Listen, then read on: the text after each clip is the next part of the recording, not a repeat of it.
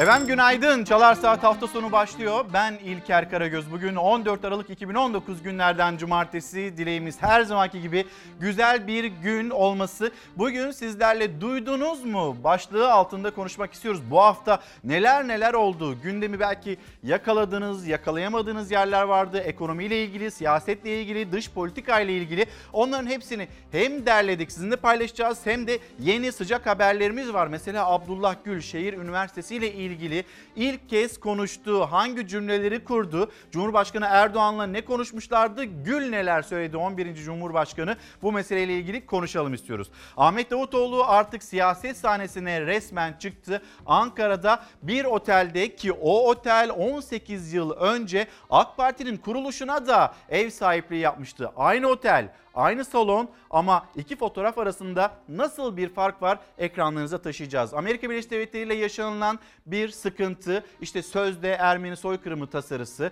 ve Ankara'da Türkiye Büyük Millet Meclisi'nde partilerin yan yana gelmesi, omuz omuza gelmesi ve Amerika Birleşik Devletleri Senatosu'nda alınan o kararın kınanması. Hepsini konuşacağız. Duydunuz mu başlığı altında sizlerden mesajlar bekliyoruz. Sizler de lütfen gündeminizi bizimle paylaşın. Bir dışarıyı göstereyim. İstanbul'da bugün hava sıcaklığının 13 derece dolaylarında en yüksek olacağı söylenmekte. İstanbul'u açık bir gün bekliyor, güzel de bir gün bekliyor deniliyor. Ama bu güzel günler acaba önümüzdeki günlerde bir su sıkıntısına neden olur mu? Onu da hep birlikte konuşalım.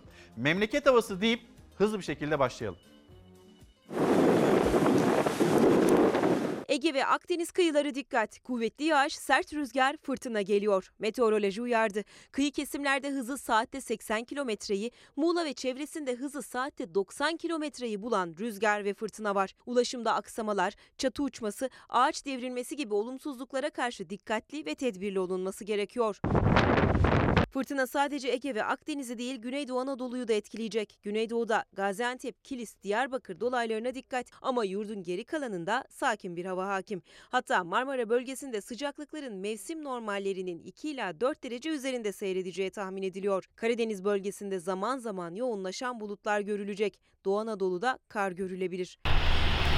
Pazar günü öğle saatlerine kadar Akdeniz kıyılarında sağanaklar devam edebilir. Ancak pazar günü kademe kademe yağışın kuvveti azalacak. Pazar günü akşam saatlerinden itibaren batı bölgelerde yağışın etkisi neredeyse tamamen ortadan kalkacak. Kuvvetli rüzgar etkisini yitirecek. Gazete turumuza başlayalım. Hürriyet gazetesi, Hürriyet gazetesinin manşeti tarihim onurumdur. Dört parti tek ses oldu. İktidar ve muhalefet Osmanlı Devleti'nde yaşanan 1915 olaylarını Ermeni soykırımı olarak kabul etme cüretini gösteren Amerika Birleşik Devletleri Senatosu'na çok sert tepki gösterdi. AK Parti sözcüsü Ömer Çelik Türk-Amerika Birleşik Devletleri ilişkilerini zehirleyen kararı kabul etmiyor, şiddetle kınıyoruz. Bu cümleyi kurdu. CHP Grup Başkan Vekili Engin Özkoç, Amerika Birleşik Devletleri emperyalizminin yaptırımlarından korkmuyoruz. Milliyetçi Hareket Partisi Genel Sekreteri İsmet Büyükataman, Amerika Birleşik Devletleri adına büyük bir utanç. Bizim adımıza yok hükmündedir ABD Senatosu'nda alınan bu karar.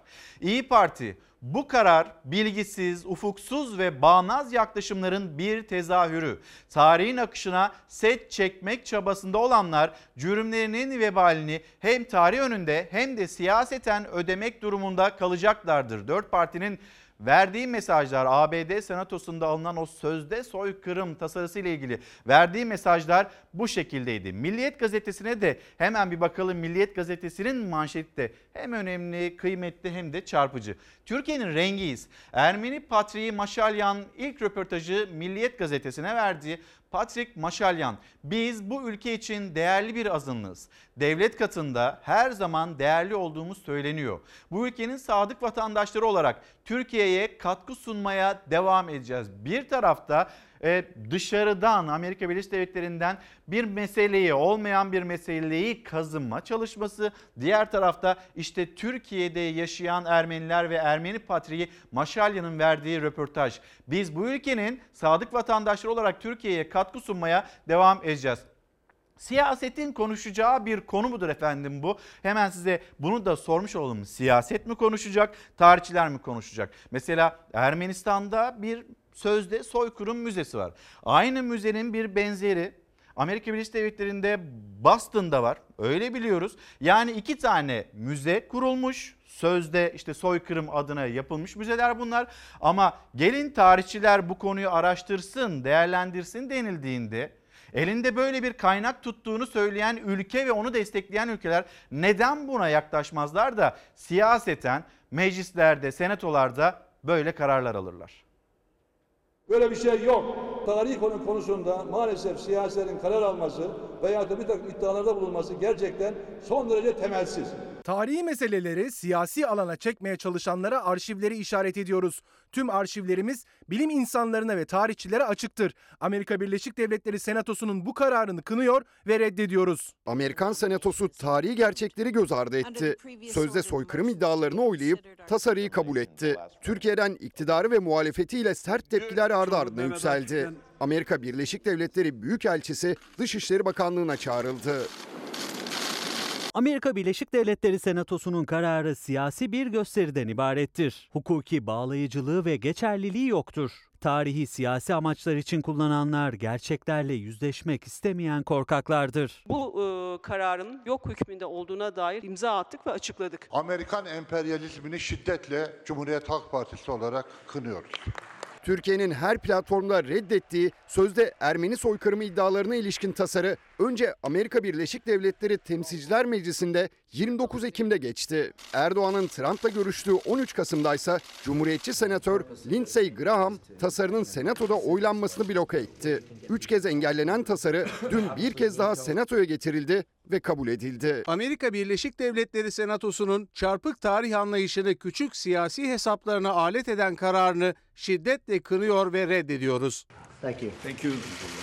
Amerika Birleşik Devletleri Büyükelçiliği Anadolu Ajansı'na açıklama yaptı. Amerika Başkanı Trump'ın soykırım değil, büyük felaket tanımını kullandığı olaylarla ilgili tavır değişmedi dedi. Yönetimin pozisyonu değişmemiştir. Görüşlerimiz başkanın geçen Nisan ayında yaptığı son açıklamasında yansıtılmıştır. Kabul edilen tasarı ikili ilişkilerin geleceğini tehlikeye atmaktadır. Yaptırımlar ve tehditler ulusal güvenlik çıkarlarımızı korumaktan vazgeçirmeyecek. Açıklamaya rağmen Amerika Birleşik Devletleri Büyükelçisi Dışişleri Bakanlığı'na çağrıldı. Türkiye'nin tepkisi iletildi. Hiçbir bağlayıcılığı olmayan kararla ilgili mecliste bir de üst düzey tepki tartışması yaşandı. Üst perdeden an itibariyle verilmiş bir siyasi tepki yok. Galiba siz Trump'tan bir icazet bekliyorsunuz. Biz Amerikan Senatosu'nun bu kararını yok hükmünde görüyor ve bu karara tutunuyoruz. Recep Tayyip Erdoğan'dan bu milletin, bu meclisin şanına, şerefine yakışır bir refleks bekliyoruz. Bunu göstermesini bekliyoruz. Şimdi hemen Hürriyet Gazetesi'ne geri dönelim. Hürriyet Gazetesi'nde bir haber dünyanın merakla sonucunu e, beklediği bir seçimin sonucu. Onu paylaşalım. Neopop'tan bir zafer daha İngiltere'de erken seçimleri e, Başbakan Boris Johnson'ın kazanması Trump'ı ABD liderliğine taşıyan neopopülizm rüzgarının hız kesmediğini gösterdi. Boris Johnson ülkeyi AB üyeliğinden çıkaracak Brexit adımlarını daha rahat atabilmek için oynadığı siyasi kumarı kazandı. Seçim kampanyasında ekonomik açıdan orta ve alt sınıf mavi yakalıları kazanmayı hedefleyen Johnson'ın Muhafazakar Partisi 364 sandalye ile salt çoğunluk olan 326'yı aştı. İşçi Partisi ise hezimete uğradı. Bu arada İskoçlar onlar da sandalyelerini arttırdılar. Acaba önümüzdeki günlerde İngiltere İngiltere parlamentosunda İskoçya'nın bağımsızlığını e, kazanması adına bir adım daha atılır mı atılmaz mı bunu da göreceğiz. E, öyle zannediyoruz önümüzdeki günlerde. Şimdi Boris Johnson, Boris Johnson'ın kazanması seçimi ve bu seçimin yankıları.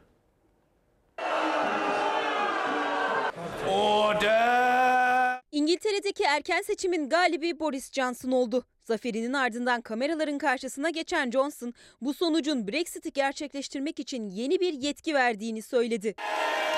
Thank you all very much. İngiltere'de sona eren seçimlerde muhafazakar parti ezici bir farka ulaştı. İşçi lideri Jeremy Corbyn rakibinin üstün başarısı sonrası istifasını verdi. Sonuçlara göre Boris Johnson liderliğindeki muhafazakar parti tek başına iktidara geliyor. İngiltere'yi Avrupa Birliği'nden ayıracak olan Brexit anlaşmasının da gerçekleşmesi kesin gibi gözüküyor. And to focus on the priorities. Johnson liderliğindeki muhafazakar parti 368 sandalyeyle seçimi ilk sırada tamamladı. Böylece muhafazakarlar salt çoğunluk olan 326'yı geçerek 2 yıl aradan sonra yeniden tek başına iktidara geldi. Johnson'ın en büyük rakibi konumundaki İşçi Partisi ise 191 sandalyeyle ikinci oldu. Böylece İşçi Partisi 2017'de kazandığı 262 sandalyeden 71'ini kaybederek tarihinin en kötü yenilgilerinden birini aldı. Moderates will think if they can get a moderate leader, they could win an election in 2024. Başbakan Johnson İngiltere parlamentosuyla yaşadığı çıkmazı aşmak için 12 Aralık'ta erken seçime gidilmesini istemişti. Parlamento seçimlere karşı çıksa da Avam Kamerası erken seçimi onaylamıştı. Sonuçlara göre Muhafazakar Parti artık daha güçlü. We all can see the change that they're going to bring to things, and to see that they might have lost potentially like 70 seats is Seçimleri dev ekranlardan izleyen İşçi Partili gençler Muhafazakar Parti'nin kazandığı netleşince büyük hayal kırıklığı yaşadı. Bu gece de sokaklar Johnson aleyhine gösterilerle çalkalandı.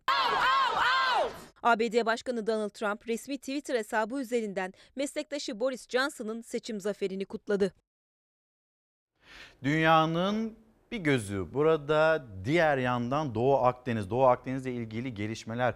Burada ne oluyor? Birazdan Amerika Birleşik Devletleri, Avrupa Birliği ve Türkiye'nin karşı karşıya geldiği o konuyu ve bu konuyla ilgili sıcak gelişmeleri aktaracağız sizlere. Türk Gün Gazetesi manşeti kendi kanlı tarihinize bakın. Türkiye'nin menfaatlerini korumakta kararlı olması karşısında çaresiz kalan Amerika Birleşik Devletleri Ermeni iftiralarına sarılarak yeni bir kepazeliğe imza attı. Dışişleri Bakanlığı Amerika Birleşik Devletleri'nin Ankara Büyükelçisini bakanlığa çağırarak karara karşı tepkimizi, Türkiye'nin tepkisini iletti. Az önce yine e, okumuştuk Hürriyet Gazetesi'nden Hürriyet Gazetesi'nde partililerin ABD'yi kınayan e, cümleleri e, onları aktardık. Gelelim Türk Gün Gazetesi'nden diğer bir haber. Libya anlaşması çok büyük başarı. Libya ile Doğu Akdeniz'de yaptığımız tarihi anlaşma Türkiye'nin elini güçlendirirken Yunan ve Rum tarafı iyice köşeye sıkıştı. Aslında bu konu geride kalan haftanın yani bu başlık geride kalan haftanın başlığıydı. Şimdi onlar mesela Yunanistan, Güney Kıbrıs Rum kesimi onlar rahat duruyorlar mı? Madem köşeye sıkıştık biz bu konuyla ilgili nasıl bir hamle yaparız dediğinde akıllarına kim geldi? Hangi birlik geldi? Avrupa Birliği geldi. Bir Cumhuriyet Gazetesi'ni Hüseyin getirelim. Cumhuriyet Gazetesi'nde bu konuyla ilgili AB Türkiye'yi karşısına aldı. Önemli bir cümle var, açıklama var. Liderler Ankara Trablus Anlaşması'nı tanımadı. Avrupa Birliği Liderler Zirvesi'nden Yunanistan ve Rum yönetimine destek kararı çıktı. Şimdi bir havza var. Bir enerji havzası Doğu Akdeniz'de ve bu Doğu Akdeniz'deki enerji havzasını paylaşmak isteyen ülkeler yan yana geldi. Güney Kıbrıs Rum kesimi, Yunanistan, Mısır, İsrail burayı parsel parsel ayırmışlar ama Kuzey Kıbrıs Türk Cumhuriyeti'nin bu Doğu Akdeniz'de Doğu Akdeniz'in tam orta yerinde olan Kuzey Kıbrıs Türk Cumhuriyeti'nin bundan faydalanma hakkı var mı? Onlara göre yok. Peki Türkiye, Türkiye'nin hakkı var mı? Hayır yok. Bir anlaşma yapıldı Libya ile. Trablus ve Ankara bir anlaşmaya imza attı. Orada şu ana kadar kurulmuş olan bütün matematik Avrupa Birliği açısından da Yunanistan, Güney Kıbrıs Rum kesimi açısından da Mısır ve İsrail açısından da bozuldu. Sonra ne yaptı Avrupa Birliği? Liderler zirvesinden bakın bakın hangi karar çıkardı. Avrupa Birliği Türkiye ve Libya arasında imzalanan deniz yetki anlaşmasını tanımadığını açıkladı. Ankara rest çekti. Avrupa Birliği, Türkiye ile Libya Ulusal Mutabakat Hükümeti arasında usulüne uygun olarak imzalanan bir muhtıranın hukuka uygunluğuna dair bir hüküm veremez. Avrupa Birliği liderleri tarafını seçti. Türkiye'yi karşısına alıp Ankara ve Trablus arasında imzalanan anlaşmaya itiraz etti. Yunanistan ve Rum kesimini destekleme kararı aldı. Doğu Akdeniz'de Rum kesimi hariç tüm ülkelerle bu konuda e, ikili ya da çok taraflı anlaşmaya hazırız. Zirve bildirgesinde mutabakat üçüncü ülkeler için yasal sonuçlar doğurmaz ifadeleri kullanıldı. Dışişleri Bakanlığı ise Avrupa Birliği'ne yetki hatırlatması yaptı. Avrupa Birliği üyelik dayanışması bahanesi altında Rum-Yunan ikilisinin uluslararası hukuka ve hakkaniyet ilkesine aykırı maksimalist ulusal tezlerinin sözcülüğünü yapmaya devam ettiğini bir kez daha gösterdi. Türkiye varılan mutabakat ve yapılan anlaşma usulüne uygun hak gaspına göz yummayacağız dedi. Bu tavır ülkemizin ve Kıbrıs Türklerinin Doğu Akdeniz'deki hak ve çıkarlarını savunmaktan bizi vazgeçirmeyecektir. Cihat Yaycı komutanımızı, Cem Gürdeniz komutanlarımızı aslında burada bu atılan adımda tebrik etmemiz gerekiyor. Mesela Cem Gürdeniz ismi zamanında FETÖ tarafından haksızlığa uğrayan komutanlarımızdan bir tanesi ama hayatının, askeri hayatının önemli bir kısmını Türkiye'nin kazanımları için, Doğu Akdeniz'deki kazanımları için harcamış bir isim. Mavi Vatan kelimesi, ifadesi kendisine ait. İşte Ankara'nın Trablus'la yani Libya ile bu anlaşmayı yapması gerektiğini 10 yıl önce söyleyen bir isim, bir komutan. Yine komutanları bunun üzerinde konuştular, değerlendirdiler, tartıştılar. Şimdi Libya ile bu anlaşmayı yaptık. Bütün denge e, Doğu Akdeniz'de bozuldu. Diyor ki Cem Gürdeniz, biz Libya ile bu anlaşmayı yaptık ama bir ülkeyle daha yapmamız lazım. O zaman herkesin dengesi bozulacak. O ülke Suriye. Suriye ile de ne olur ne olmaz işte bu bütün bu tartışmalar devam ediyor olabilir. İşte Esad, Esad rejimi o bölgede yaşattığı zulüm bunları bir kenara koyup win-win kazan kazan anlaşması yapılabilir demişti seneler önce. Peki bu adım atılır mı? Çünkü e, Libya'daki yapının bozulma ihtimali var ve bozulsun diye Rusya da destek veriyor. Bu bölgeye asker gönderiyor ya da mühimmat desteğinde bulunuyor. Türkiye'nin açıklamalarına çok sert e, karşılıklar veriliyor Avrupa Birliği tarafından. Buradaki dengenin bozulması isteniyor. Peki Türkiye tamamen bütün bu matematiği, bütün bu senaryoyu rafa kaldırmak için Suriye ile bir masaya oturur mu, oturmaz mı? E, konuşulması gerekiyor. Neden? Çünkü bakın Abdullah Ağar güvenlik uzmanı. Mesele hani doğalgaz, petrol bunlar önemli. Bakın bir detayı daha varmış. Doğu Akdeniz'deki mesele sadece olduğu varsayılan 3.5 trilyon metreküp doğalgaz ve 2 milyar varil petrol değil. Bu bile 1 trilyon dolara denk geliyor. Doğu Akdeniz'de asıl gaz hidrat var. Bir birim gaz hidrat 30 birim doğal gaza eşit. Varın şimdi siz paranın da kavganın da büyüklüğünü düşünün. Türkiye'nin neden bu bölgeden uzaklaştırılmaya çalışıldığını, Türkiye'nin bu denklemlerin uzağında neden tutulduğunu varın siz düşünün diyor Abdullah Ağar. Denizler üzerinde bir enerji, böyle bir havza arayışı aslında 1970'li yıllara denk geliyor. Norveç işte o bölgedeki ülkeler denizde inanılmaz dünyanın o zengin petrol yataklarını, doğalgaz yataklarını bulduktan sonra böyle bir paylaşım acaba Doğu Akdeniz'de var mı, dünyanın çeşitli yerlerinde var mı? Bu e, araştırmalar devam ediyor. Denizler üzerinde e, böyle bir enerji araştırması başladıktan sonra da işte tekrar söyleyelim Cem Gürdeniz komutanımız, komutanlarımızdan bir tanesi. Burası stratejik, burası bizim mavi vatanımız ve bu konuyla ilgili ne yapılması gerekiyorsa o adımlar atılmalı diyen bir isimdi. Hatırlatmış olalım. Şimdi gelelim ee, hangi konuya? Kanal İstanbul konusuna yine denizler, denizler üzerinden işte gemilerin aşırılması bir Kanal İstanbul çılgın proje Cumhurbaşkanı Erdoğan'ın Star gazetesi bu proje öyle bir proje ki bakın nasıl bir fırsat kaçırılıyor diyor manşetten. Neymiş efendim? Kanal İstanbul Gerçekleri Star gazetesinin manşeti. Okuyalım. Türkiye'yi geleceğe taşıyacak tüm projelere karşı çıkan CHP'nin başını çektiği muhalif çevreler şimdi de asılsız iddialarla Kanal İstanbul'u hedef aldı. İşte Türkiye'nin çılgın projesiyle ilgili söylenen yalanlar ve gerçekler. Nedir? Kanal projesi suyun kimyasal yapısını bozacak. Marmara Denizi oksijensiz kalacak. Projeyle %12 seviyesinde fazla su Karadeniz'den Marmara'ya girecek. ÇED raporuna göre suyun kalitesi, kimyasal yapısı bozulmayacak ve doğal ekosistem etkilenmeyecek. Şimdi bunları yani doğruları yanlışları Star gazetesi manşetinden duyuruyor ama işte bir deprem e, buluşması gerçekleştirdi. İstanbul Büyükşehir Belediye Başkanı Ekrem İmamoğlu oradaki sempozyuma, toplantıya katılan uzmanlar aynı cümleleri kurmuyor. Bir uzman iki uzman değil. Oradaki toplantıya katılan uzmanların hepsi Kanal İstanbul projesinin sıkıntılı olduğunu, yanlış olduğunu söylüyorlar. Ekrem İmamoğlu da bu projenin çılgın bir proje olmadığını, bir ihanet projesi olduğunu söylüyor. Deniz suyu tatlı suyuya karışacak yeraltı su rezervuarları tahrip olunca çevre tuzlanacak. İşte 8 pompa 17 gözlem kuyusuyla yapılan saha testinde belirlenen noktalara yan hendekler açılacak. Geçimsiz geçirimsizlik sistemiyle tuzlu su yeraltı suyuna karışmayacak. Bunların bütün planlamaları yapıldı. Siz e, bu projeye karşı çıkmayın deniliyor ve Star gazetesi manşetine de bu şekilde taşımış. Gelelim Yeni Şafak gazetesi, Yeni Şafak gazetesi de Montreux lobisi rahatsız demekte. 2013'te 10 ağaç üzerinden sivil darbeye kalkışan CHP ve Gezi koalisyonu bu kez Boğaz'ı Montreux esaretinden kurtaracak Kanal İstanbul için devreye girdi. Montreux lobisinin çevre, yeşil alan, ekolojik denge gibi söylemlerle engellenmek istediği proje hem İstanbul Boğazı'nı kurtaracak hem büyük ekonomik ve siyasi vizyonun önünü açık açacak deniliyor.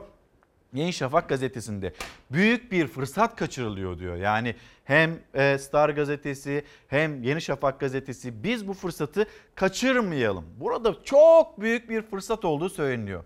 O fırsata Sözcü gazetesi de aslında değinmiş biraz. Getirelim Sözcü gazetesini ve manşeti bakın neymiş? Yine Kanal İstanbul'la ilgili. Kanal İstanbul'un çevresiyle ilgili aslında. Katar emirinin annesi Kanal İstanbul'a nazır 44 dönüm arazi aldı. O da bir fırsat. Rantın kokusunu alanlar parsel parsel kapatıyor. Arnavutköy'deki arazi tapuda tarla olarak görünüyor. Arazinin 12-13 milyon liraya alındığı, bugünkü değerinin ise 20-25 milyon lira olduğu ileri sürülüyor. Katar emirinin annesi buradaki fırsatı görmüş ve Kanal İstanbul'a nazır 44 dönüm arazi almış Sözcü gazetesinin manşeti. Peki İstanbul Büyükşehir Belediye Başkanı Ekrem İmamoğlu o ne söylüyor? Yeni açıklamaları var. Cumhurbaşkanı Erdoğan'la kendisini karşı karşıya getiren açıklamalar var. Onu konuşacağız ama en son ne söylendi? Bakalım. Güzel bir araştırma raporunda çok güzel bir tarif var. Bence çok önemli bu. Ya kanal ya İstanbul. Biz seçim döneminde bile bu işe çok çalıştık. Kanal İstanbul meselesine çok çalıştık. Ee, ve baktık ki toplumun yüzde doksana yakını hiçbir fikri yok projeyle ilgili biliyor musunuz Uğur Bey? Bu kadar hayati bir meselenin toplum tarafından bilinmemesi bir facia. Kabinede geçmişten bugüne bulunan bakanların da istemediği bu projeyi.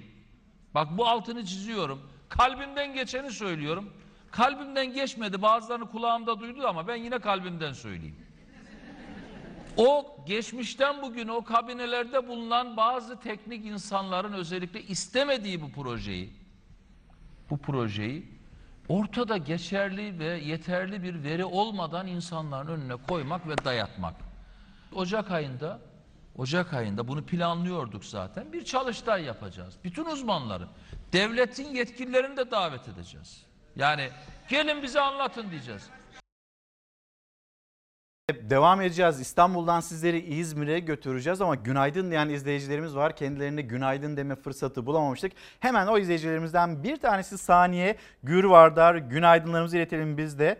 Emeklilere ya da emeklilikte yaşa takılanlara para yok ama çılgın projelere gelince nasıl da para akıtılıyor? Peki bizim hakkımız, bizim hukukumuz bunlar ne olacak denilmekte. Emeklilikte yaşa takılanlar biz bu şekilde ifade ediyoruz. Onlar da kendilerini bu şekilde e, ifade ediyorlar. Ama Çalışma Bakanı'nın e, cümlelerine dönüp baktığımızda emeklilik sistemiyle ilgili kurulan cümlelerde emekliliğe yaşı tutmayanlar Çalışma Bakanı Zehra Zümrüt Selçuk da bu şekilde değerlendiriyor. Konuşacağız efendim. Emeklilikte yaşa takılanlar Cumhurbaşkanı Erdoğan'ın kurduğu cümleler bu ekonomimizi çökertme projesi işte İskandinav ülkeleri bunu denediler sonra onların sistemini ekonomi sistemini bu batırdı denildi. İskandinav ülkelerine bakıldı dünyanın refah içinde yaşayan ülkeleri içinde olduğunu e, rapor rapor bütün herkes mesela muhalefet bunu konuştu uzunca bir süre.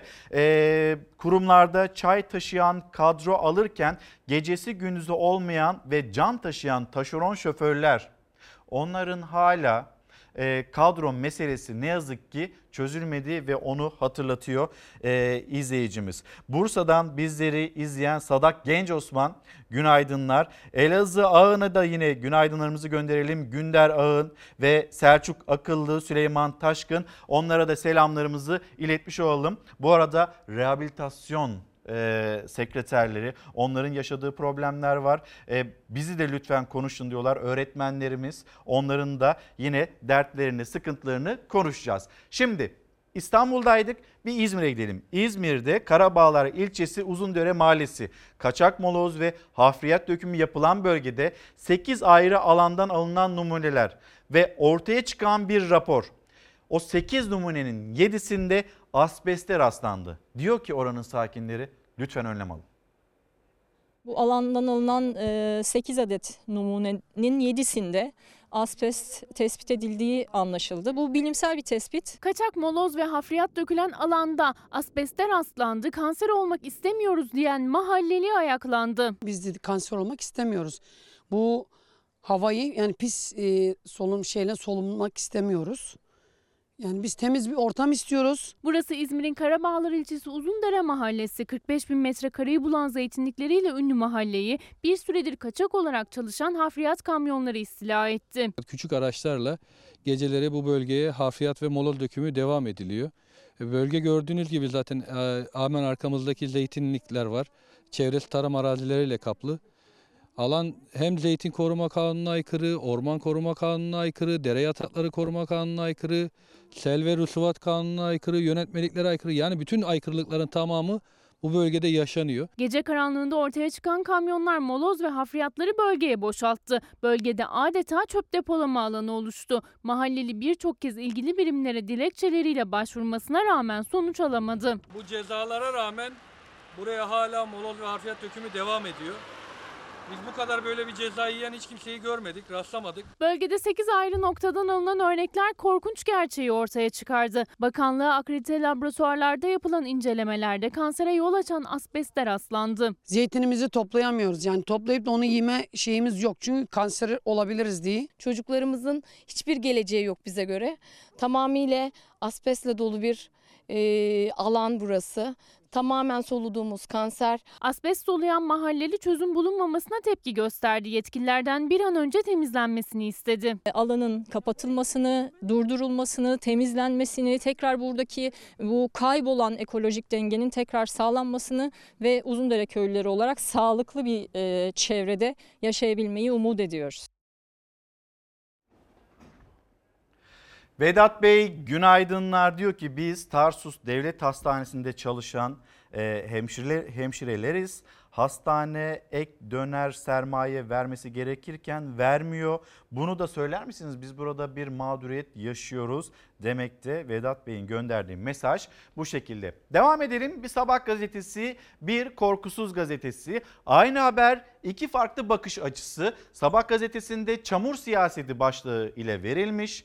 CHP'nin asansör rantı peşindeki yöneticisi Engin Özkoç'tan mecliste provokasyon deniliyor haberin içinde. 15 Temmuz mağdurlar için toplanan parayı diline dolayan CHP Grup Başkan Vekili Engin Özkoç iftirayı sürdürdü. Aile Bakanı Zehra e, Selçuk Tokat gibi Zehra Zümrüt Selçuk Tokat gibi yanıt verdi. 338 milyon 971 bin 703 lira 97 kuruş nemasıyla duruyor bu para. Biz şehit yakınları ve gazilerimizin yanındayız cümlesini kurdu. Şimdi tokat gibi bir yanıt verildiğini söylüyor Sabah gazetesi. Korkusuz gazetesine de geçeceğiz ama şimdi üzerinden bu hain darbe girişiminin üzerinden 3,5 yıl geçti. Şehitlerimiz var, gazilerimiz var. Şehitlerin yakınlarına ve gazilere bu paranın ödenmesi gerekiyor diyor Cumhuriyet Halk Partisi. Bu paranın izi sürülüyor. İşte bir vakıf, bir dernek neresi, adresi neresi? Adrese gidiyorlar, adreste kimse yok. E peki bu para nerede denildiğinde bu paranın açıklaması Cumhurbaşkanı Yardımcısı Fuat Oktay'dan geldi hazineye devredildiği söylendi. Diyor ki Sayın Bakan da bu para duruyor, bu para nemalandırılıyor. Daha da üzerine e, paranın e, üzerine yeni yeni işte faizin geldiği eklemeler olduğu söyleniyor. Tamam da ne kadar daha nemalandırılacak? Önemli olan bu diyor Cumhuriyet Halk Partisi de. Bakın şehit paraları nerede? Vakıf hesabında. Vakıf nerede? Adresinde. Meclis önceki akşam fıkra gibi diyaloğa sahne oldu. 2020 bütçesi görüşmelerinde CHP Grup Başkan Vekili Engin Özkoç, Aile, Çalışma ve Sosyal Güvenlik Bakanı Zehra Zümrüt Selçuk'a 15 Temmuz şehit yakınları için toplanan paraların nerede olduğunu sordu. Yani Sabah gazetesi çamur siyaseti işte burası kaşınıyor, buradan bir provokasyon çıkartılmaya çalışılıyor denilirken Korkusuz gazetesi de sorulan soruyu hatırlatıyor. Şehit paraları nerede? İşte vakıf hesabında. Vakıf nerede? Adresinde. Adres neresi? Adresi bilen yok. E para nerede? Para e, hazineye değer oldu. E neden peki şehit yakınlarına ya da gazilere bu paralar ödenmiyor? İşte nemalandırıyoruz. Daha ne kadar nemalandıracaksınız? Yanıtı yok. CHP'li Özkoç'un toplanan 309 milyon lira 3,5 yıldır verilmedi. Paranın üzerine yattınız sitemine Bakan Selçuk paralar bütün kuruşuna kadar durmakta diye yanıt verdi. Şimdi hemen bir meclise gidelim detaylarını paylaşalım. Üç buçuk yıldan beri siz bu şehit yakınlarının paralarının ödenmesi için bakanlık olarak ne yaptınız? Para şehit yakınları ve gaziler için harcanacaktır. Tek kuruşuna dokunulmadığı gibi para nemalandırılmıştır. Değerli Zaten şehit yakınlarımız ve gazilerimiz için harcanacak o para. Meclis Genel Kurulu'nda sloganlar yankılandı. 15 Temmuz şehit yakınları ve gaziler için toplanan bağış parası bu kez de CHP ile Çalışma Bakanı arasında tartışma başlıydı. Verilen arada da vekiller karşı karşıya geldi. Şehit paraları gidelim. Sonuna kadar mücadele edeceğiz. Paraların üstüne oturup bahsedemezsin. Henüz açıklanmadı ama vakfın mütevelli heyeti başkanının Çalışma Bakanı Zehra Zümrüt Selçuk olması bekleniyor. Bu yüzden bağış paraları ile ilgili en sert tartışma da Çalışma Bakanı ile yaşandı. Bu paranın üç buçuk yıldan beri verilmemiş olmasını söylememizi neden gülümseyerek dinleme ihtiyacı hissediyorsunuz? Vicdanınızı hiç rahatsız etmiyor mu? Paranın tek kuruşuna nasıl dokunmuş olabiliriz para artmışken? Üç buçuk yıl önce bir bankaya yatırmış olsaydım bugün elimde olan paranın miktarı 338 milyon değil 494 milyon 750 bin liraydı. O parada son Değerli kuruşuna kadar şehit yakınları ve gazilerimiz Sayın için Bakan, bir dakika, harcanacak. buyurun. Para vakıfta. Sayın Vakıf Bakan, buyurun devam adresinde. edin. Sorular değerli milletvekilleri. Sor Zehra Zümrüt Selçuk para vakıfta dedi ama 4 gün önce Cumhurbaşkanı Yardımcısı Fuat Oktay bağışın hazineye ait hesapta durduğunu açıklamıştı. Cevaplarımdan tatmin olmak zorunda değilsiniz. Aksini iddia ediyorsanız ispatla yükümlüsünüz. Söylediklerinizin hepsi gerçek dışıdır. Gerçek olan siz şehit paralarının üstünde oturuyorsunuz. Keşke şehit yakınlarımızın, gazilerimizin emanette olan parasıyla bu kadar ilgilenen vekillerimiz 15 Temmuz davalarına da sahip çıksalardı. Değerli milletvekili. Size size söz Burada bombalama başlandığında meclisin ilk kapısını açan kayıtlarda vardır. Cumhuriyet Halk Partili milletvekilleridir. söz 15 Temmuz'da Kılıçdaroğlu neredeydi? Biz Fethullahçı terör örgütünün savcısı Zekeriya Öz'ün arkasındayız diyen bir siyasi parti asla olmaz. 15 Temmuz gecesine uzanan tartışmayı noktalamak için Meclis Başkan Vekili ara verdi ama gerilim o arada da devam etti.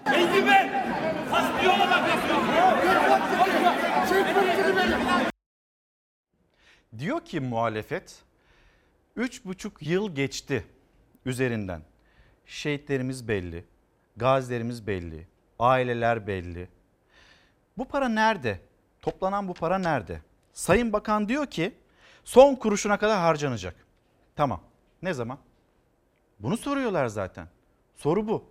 Soruya soruyla yanıt. 15 Temmuz gecesi Kılıçdaroğlu neredeydi? Ne alaka? Yani burada bir soru var. Bunun yanıtı sizde var mı yok mu? Bu para son kuruşuna kadar ödenecek. Tamam. Niye hazineye devredildi? Niye adresinde bulunamıyor? Bunların hepsini bir kenara bırakalım. Bu para neden ödenmiyor? Bunu soruyor muhalefet ama o sorunun yanıtı yok. 15 Temmuz gecesi Kılıçdaroğlu neredeydi? CHP'li milletvekilleri neredeydi? CHP'li milletvekilleri 15 Temmuz gecesi neredeydi? Sadece CHP'li milletvekilleri değil. millet AK Partili milletvekilleri Bekir Bozdağ'ın o geceki feryadını herkes hatırlıyor. Buradan kesinlikle çıkmayacağız. Üzerimize bombalar yağsa da biz Türkiye Büyük Millet Meclisi'ni halkın iradesinin tecelli e, olduğu yeri terk etmeyeceğiz. Orada Cumhuriyet Halk Parti'nin milletvekilleri var. Oradaydılar. Tamam bu sorunun yanıtı belli biz biliyoruz. Ama soru şu. 3,5 yıl geçti. Bu paralar daha ne kadar nemalandırılacak? Sahiplerine ne zaman verilecek? Bunun e, işte o gecenin, kanlı gecenin, kara gecenin mağdurları var. O mağdurlara bu paralar ne zaman ödenecek? Ama karşılığı şu değil. Kılıçdaroğlu o gece neredeydi? Ne alaka? Şimdi devam edeceğiz. Siyasetten bir konu. Siyasette çok konuştuk zaten bunu. E, Ahmet Davutoğlu onlar ayrılacaklar. AK Parti'nin içinden çıkacaklar. Bir parti kuracaklar diye. Sonra diğer bir isim Ali Babacan. Öğrendik ki işte artık e, Aralık ayının sonunda takvim yaprakları yeni yıla dönmeden Ahmet e, Ali Babacan da partisini kuracak. AK Parti'nin içinden iki tane daha parti çıkmış olacak. Ve Ahmet Davutoğlu partisini kurdu. Bugün pek çok gazetede ya da iktidara yakın gazetelerde görmüyorsunuz. İsmi bile anılmıyor ya da ilk sayfadan e, bulamıyorsunuz o haberleri ama olan gazetelerden nasıl değerlendirildiğini isterseniz bir bakalım. Hürriyet gazetesi eski sisteme dönme mesajı. Eski Başbakan Ahmet Davutoğlu yeni kurdukları Gelecek Partisi'ni ve 154 kişiden oluşan kurucular kurulunu tanıttı. Kurucular arasında 15 Temmuz darbe girişimi sırasında oğluyla birlikte öldürülen Erol Olçok'un eski eşi Nihal Olçok da yer aldı. Dün e, salona Nihal Olçok girdi. Bütün kameralar kendisine döndü. Yani o salonda en çok alkışı kim aldı diye soracak olursanız bir Ahmet Davutoğlu, iki Nihal Olçok. Nihal Olçok'un bu parti içinde olması, kurucular içinde yer alıyor olması o cephede yani Gelecek Parti cephesinde büyük bir dikkat yarattı, heyecan da yarattı. Karar Gazetesi liderin değil ortak aklın dediği olacak. Ahmet Davutoğlu Gelecek Partisi ile sahnede ve siyasette yeni bir ses daha. Ahmet Davutoğlu Gelecek Partisi'ni kamuoyuna duyurdu. Ortak aklı izleyeceklerini vurgulayıp lider kültü anlayışına dayanan siyaset tarzını reddediyoruz dedi. Temel ilkeleri sıraladı. Popülist siyasetten, hamasetten uzak duracağız. Din ve inanç özgürlüğünü tesis edeceğiz. Devlet yönetiminde temel ilkemiz ehliyet ve liyakat olacak. 18 yıl sonra aynı salon, aynı otel ve AK Parti'nin içinden siyaset sahnesine çıkan yepyeni bir parti. Bütün baskılara ve oluşturulmaya çalışılan korku atmosferine rağmen gelecek milletimizindir. Gelecek Türkiye'nindir diyerek partimizin kuruluşunu ilan ediyoruz. Yeni partinin adı Gelecek. Sloganı güven ve huzur. Logosu ise sahne dekorunda beyaz rengiyle yer alsa da yeşil çınar yaprağı. Bütün büyük e, şehirlerde çınar merkezdedir. Her mevsimde değişik renge girebiliyor ama çınar olup yaprağı olma özelliğini koruyor. Eski Başbakan Ahmet Davutoğlu o logonun ne anlama geldiğini de anlattı. Gelecek Partisi'nin genel başkanı olarak vaatlerini sıraladı. Siyasetimizin temel felsefesi geleneğe saygılı özgürlükçülüktür. Siyasi davranış ilkemiz ahlaki tutarlılık ve şeffaflıktır. Devlet yönetiminde temel ilkemiz ehliyet, liyakat ve emanettir. Sayın Davutoğlu e, bilime önem veren birisi. E, en azından diploması var. İsmail Güneçer 22 yaşında en genç kurucular kurulu üyesi. Emine Erdoğan'ın eski özel kalem müdürü Sema Silkin Ün ve eski YÖK Başkanı Yusuf Ziya Özcan da Davutoğlu'nun ekibinde.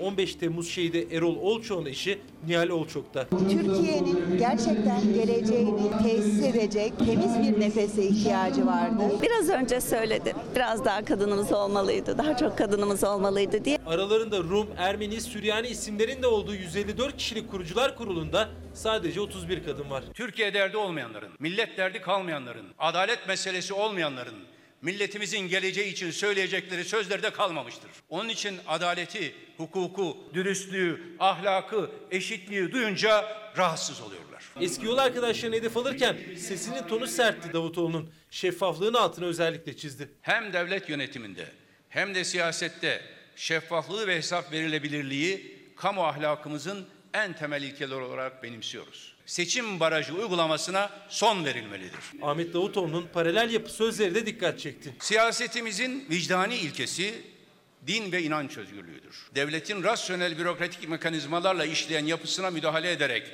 paralel yapılanmalara yönelmesi engellenecektir. Tam 18 yıl önceydi AK Parti'de aynı otelin aynı salonundan ilan etmişti kuruluşunu. Bugün Davutoğlu yeni yol arkadaşlarıyla birlikte aynı adreste siyaset sahnesinde. Çok güçlü bir ekip oluşturduk. Bu bizim Türkiye'nin birliğini göstermesi açısından e, hem kapsayıcı bir bu heyetten ben çok umutluyum. Parti kuruldu. İyi Parti'ye çok yakın bir adreste de genel merkez tutuldu. Ahmet Davutoğlu yeni şeyler söylemeye geliyoruz. Geçmişten ilham alarak susmaya değil konuşmaya geliyoruz. Her türlü baskıya rağmen bu partiyi kurduk dedi.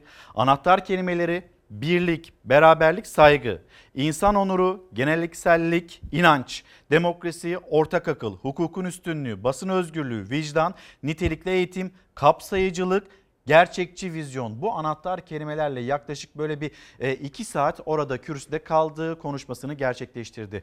Bir işte 2001 yılını bir de 2019 yılını iki partinin kuruluş aşamasını kıyasladığımızda e, gazeteci büyüğümüz Emine Kaplan o gün ben oradaydım 2001 yılında yani buradaydım bu oteldeydim ve o gün çok daha kalabalıktı. Bugün biraz daha o kalabalığın az olduğunu görüyoruz açıklamasını yani aramızdaki sohbette bunu paylaştı. Bir de şimdi özellikle dikkat ettim. Yani ne kadar e, kanal tarafından takip edilecek, medyanın ilgisi ne olacak? Medyanın özellikle yabancı medyanın bir ilgisi vardı Ahmet Davutoğlu'na ve Ahmet Davutoğlu'nun partisine, Gelecek Partisi'ne. Ama Türkiye'de sadece bir tane canlı yayın aracı gördüm.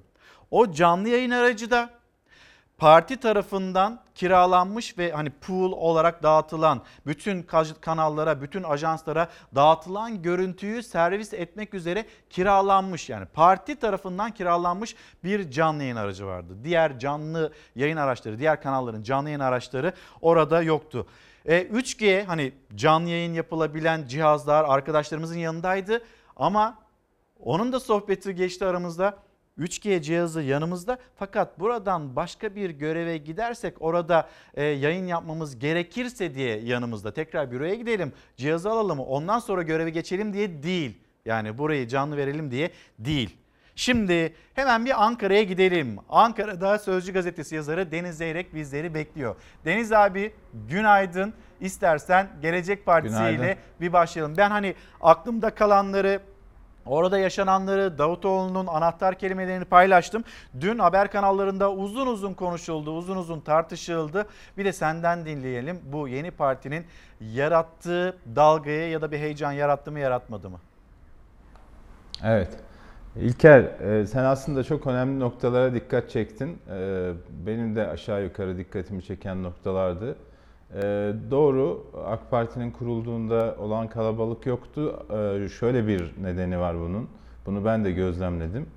E, AK Parti kurulduğunda e, Refah Partisi kapatılmıştı, Fazilet Partisi kurulmuştu ve Fazilet Partisi de gerçekten e, büyük bir baskı altındaydı. Yani iktidar olmadığı gibi e, çok ciddi bir e, hani de, devlet yapılanması işte 28 Şu- Şubat e, 28 Şubat sürecinin devamı vesaire çok da mecali yoktu Fazilet Partisi'nin. E, Dolayısıyla e, oradan kopanlar böyle göğüslerini gere gere bu parti kuruluşunda yer alıyorlardı. Şimdi e, AK Parti iktidarda ve AK Parti bu kendilerinden koparak kurulan partilere çok sert yaklaşıyor. Yani Cumhurbaşkanı'nın bu şehir üniversitesi ile ilgili konuşması dahi e, bu, bu ciddiyetin, bu, bu e, sert e, bakış açısının bir göstergesi. Dolayısıyla oraya, o salona insanların gelmiş olması bile büyük cesaret. Yani e, bu kadar iktidar partisinin, bu kadar güçlü bir partinin, siyasi partinin bir kısmını koparıp oraya götürmek büyük cesaret istiyor. Deniz abi zaten ben biraz Ahmet bundan da daha kaynaklandığını konuşmasının hemen başında tüm bu baskılara rağmen e, partiyi kurabildik. Bu parti şu anda siyasi sahnesinde dedi yani bu cümleyi kurdu. Aynı sizin de tespitinizde Tabii olduğu tabii. gibi. Biliyorsun İstanbul'da İstanbul'da il başkanlığı binası engellendi. İşte ne, nerede bir, bir kiralık bir şey arasalar sorunlar yaşadılar. İş adamları kiraya vermek istemiyor vesaire. Ee, Böyle bir sıkıntı da var. Yani 2001'in koşullarıyla bugünün koşullarını karşılaştırmamak lazım. Bir de e, ayrıldıkları parti şu anda iktidarda ve güçlü. O zaman Tayyip Erdoğan, Abdullah Gül, Bülent Arınç, Abdüllatif Şener ayrıldığında Fazilet Partisi de öyle bir güce sahip değildi. Öyle baskı yapacak mecali bile yoktu yani. Bu bunları unutmamak lazım. Şimdi bu partinin etkisi ne olur? Sorulardan bir tanesi bu. Parlamenter sistem çıkışı diyor ki Ahmet Davutoğlu demokratik, özgürlükçü parlamenter sistemi savunuyoruz. Yani şu, geride bıraktığımız parlamenter sistem de e, arızalıydı. Bunun da onarılacağı bir parlamenter sistemi istiyoruz. Şimdi bu cümlesi aslında Ahmet Davutoğlu'nu bir ittifaka e, yönlendiriyor. Millet İttifakı'na yönlendiriyor. Ama siz ne dersiniz Ahmet Davutoğlu'nun durduğu pozisyon neresi? Öyle görünüyor. Yani bir kere iktidardan kopup e, iktidarın bulunduğu ittifakta bulunmalarını beklemek siyasetin teorisine bile aykırı. Yani pratikte olması mümkün değil, teorik olarak da mümkün değil. Yani zaten oradan ayrılma nedenleri e, iktidarın uygulamalarına karşı olmaları, yaptıkları konuşmaya bakarsan. Ama şunu unutmamak lazım İlker, ben bu konuşmayı e, 2001'deki konuşmaya da benzettim. Yani 2001'de de e, o partiyi kuranlar benzer cümleler kurmuştu, benzer kelimeleri kullanmıştı. Demokrasi, insan hakları, inanç özgürlüğü gibi. Ama işte gelinen noktada bak hem Ahmet Davutoğlu hem Ali Babacan e, bir kopuş yaşıyorlar ve koparken de bu kavramların içinin boşaltına, boşaltıldığına dair eleştiriler yöneltiyorlar. Dolayısıyla e, uygulama çok önemli. Yani teori evet e, parti kurduğunda herkes bu tür ifadeleri kullanıyor. Ama uygulamaya geçildiğinde, güç ele geçirildiğinde bambaşka bir yol çizilebiliyor. E, kendi içinden bile partide bu kadar önemli görev yapmış insanlar bile şu anda AK Parti'nin farklı bir yolda olduğunu iddia ediyorlar. Yani 2001 ruhundan belki de kopuş olduğunu iddia ederek bu ayrılma tablosuyla karşı karşıya kalıyoruz. Çok enteresandır. Yani ben bugün onu yazdım. Ee, sağ biraz solun e, eski hastalığına tutuldu gibi. Nasıl? Yani eskiden böyle so, yani eskiden sol partilere bakardın böyle sosyalist partilere falan. İşte e, hani işin özünde Marx, Lenin vesaire var. E, ama işte Leninistler var, Stalinistler var, işte Troçkistler var, Mao, Maocular var, Enver Hocacılar var. Hani baktığın zaman böyle şey gibi dağılırlar ve hiçbir zaman bir araya gelmezler. Niye ayrıldıklarını da anlamazsın. Ee, burada da şimdi 5 tane parti var. Bak AK Parti var. E, şimdi Saadet Partisi var. Ee, Gelecek Partisi kuruldu. Babacan'ın partisi kurulacak. Yeniden Refah Partisi var. Necmettin Erbakan'ın oğlu Fatih Erbakan kurmuş. 5 parti çıktı bir partiden. Şimdi karşı tarafa bak ülkücü camiaya. E, o evet omurgasını hala MHP oluşturuyor ama merhum Alparslan Türkeş'in e, işte ete kemiğe büründürdüğü o siyasal e, anlamda ortaya koyduğu Milliyetçi Parti bugün hem İyi Parti'de var hem MHP'de var e, hem Büyük Birlik Partisi'nde var. Yani iki e, ana akım muhafazakar ve milliyetçi siyasette şu anda 8 tane parti var. Eskiden o solda zaman olurdu, Deniz abi, CHP olurdu, Halk Partisi olurdu. Feyzullah Kıyıklı, beraberindeki 6 kişi senin de tarif ettiğin gibi böyle dağılmayalım, parçalanmayalım diye mesela Ahmet Davutoğlu'na gittiklerini biliyoruz. E, Babacan'dan randevu istediklerini, Babacan'la görüşmediklerini, e, o randevunun da henüz gerçekleşmediğini, bu saatten sonra da Babacan'la görüşürler mi, bir kıymeti haybiyesi olur mu e, çok e, bilmiyorum, zannetmiyorum da. Çünkü Ahmet Davutoğlu işaret fişeğini ilk yakan oldu. Ee, yine Babacan da benzerini yapacak ve bu partileşme süreci tamamlanacak. Deniz abi bu hafta neler oldu? Yani bak hepsi bu hafta oldu. Davutoğlu'nu ikna heyeti olarak adlandırılıyor. Feyzullah Kayıklı ve beraberindeki kişiler Davutoğlu'na gittiklerini öğrendik. Kulisler'de AK Parti'nin 15 milletvekiline e, yakını böyle bir takibe aldığı diğer partilere gidebilecekleriyle ilgili kulisler konuşuluyor. Ben dün e, mesela o toplantıya gittim. Davutoğlu toplantısına gittim.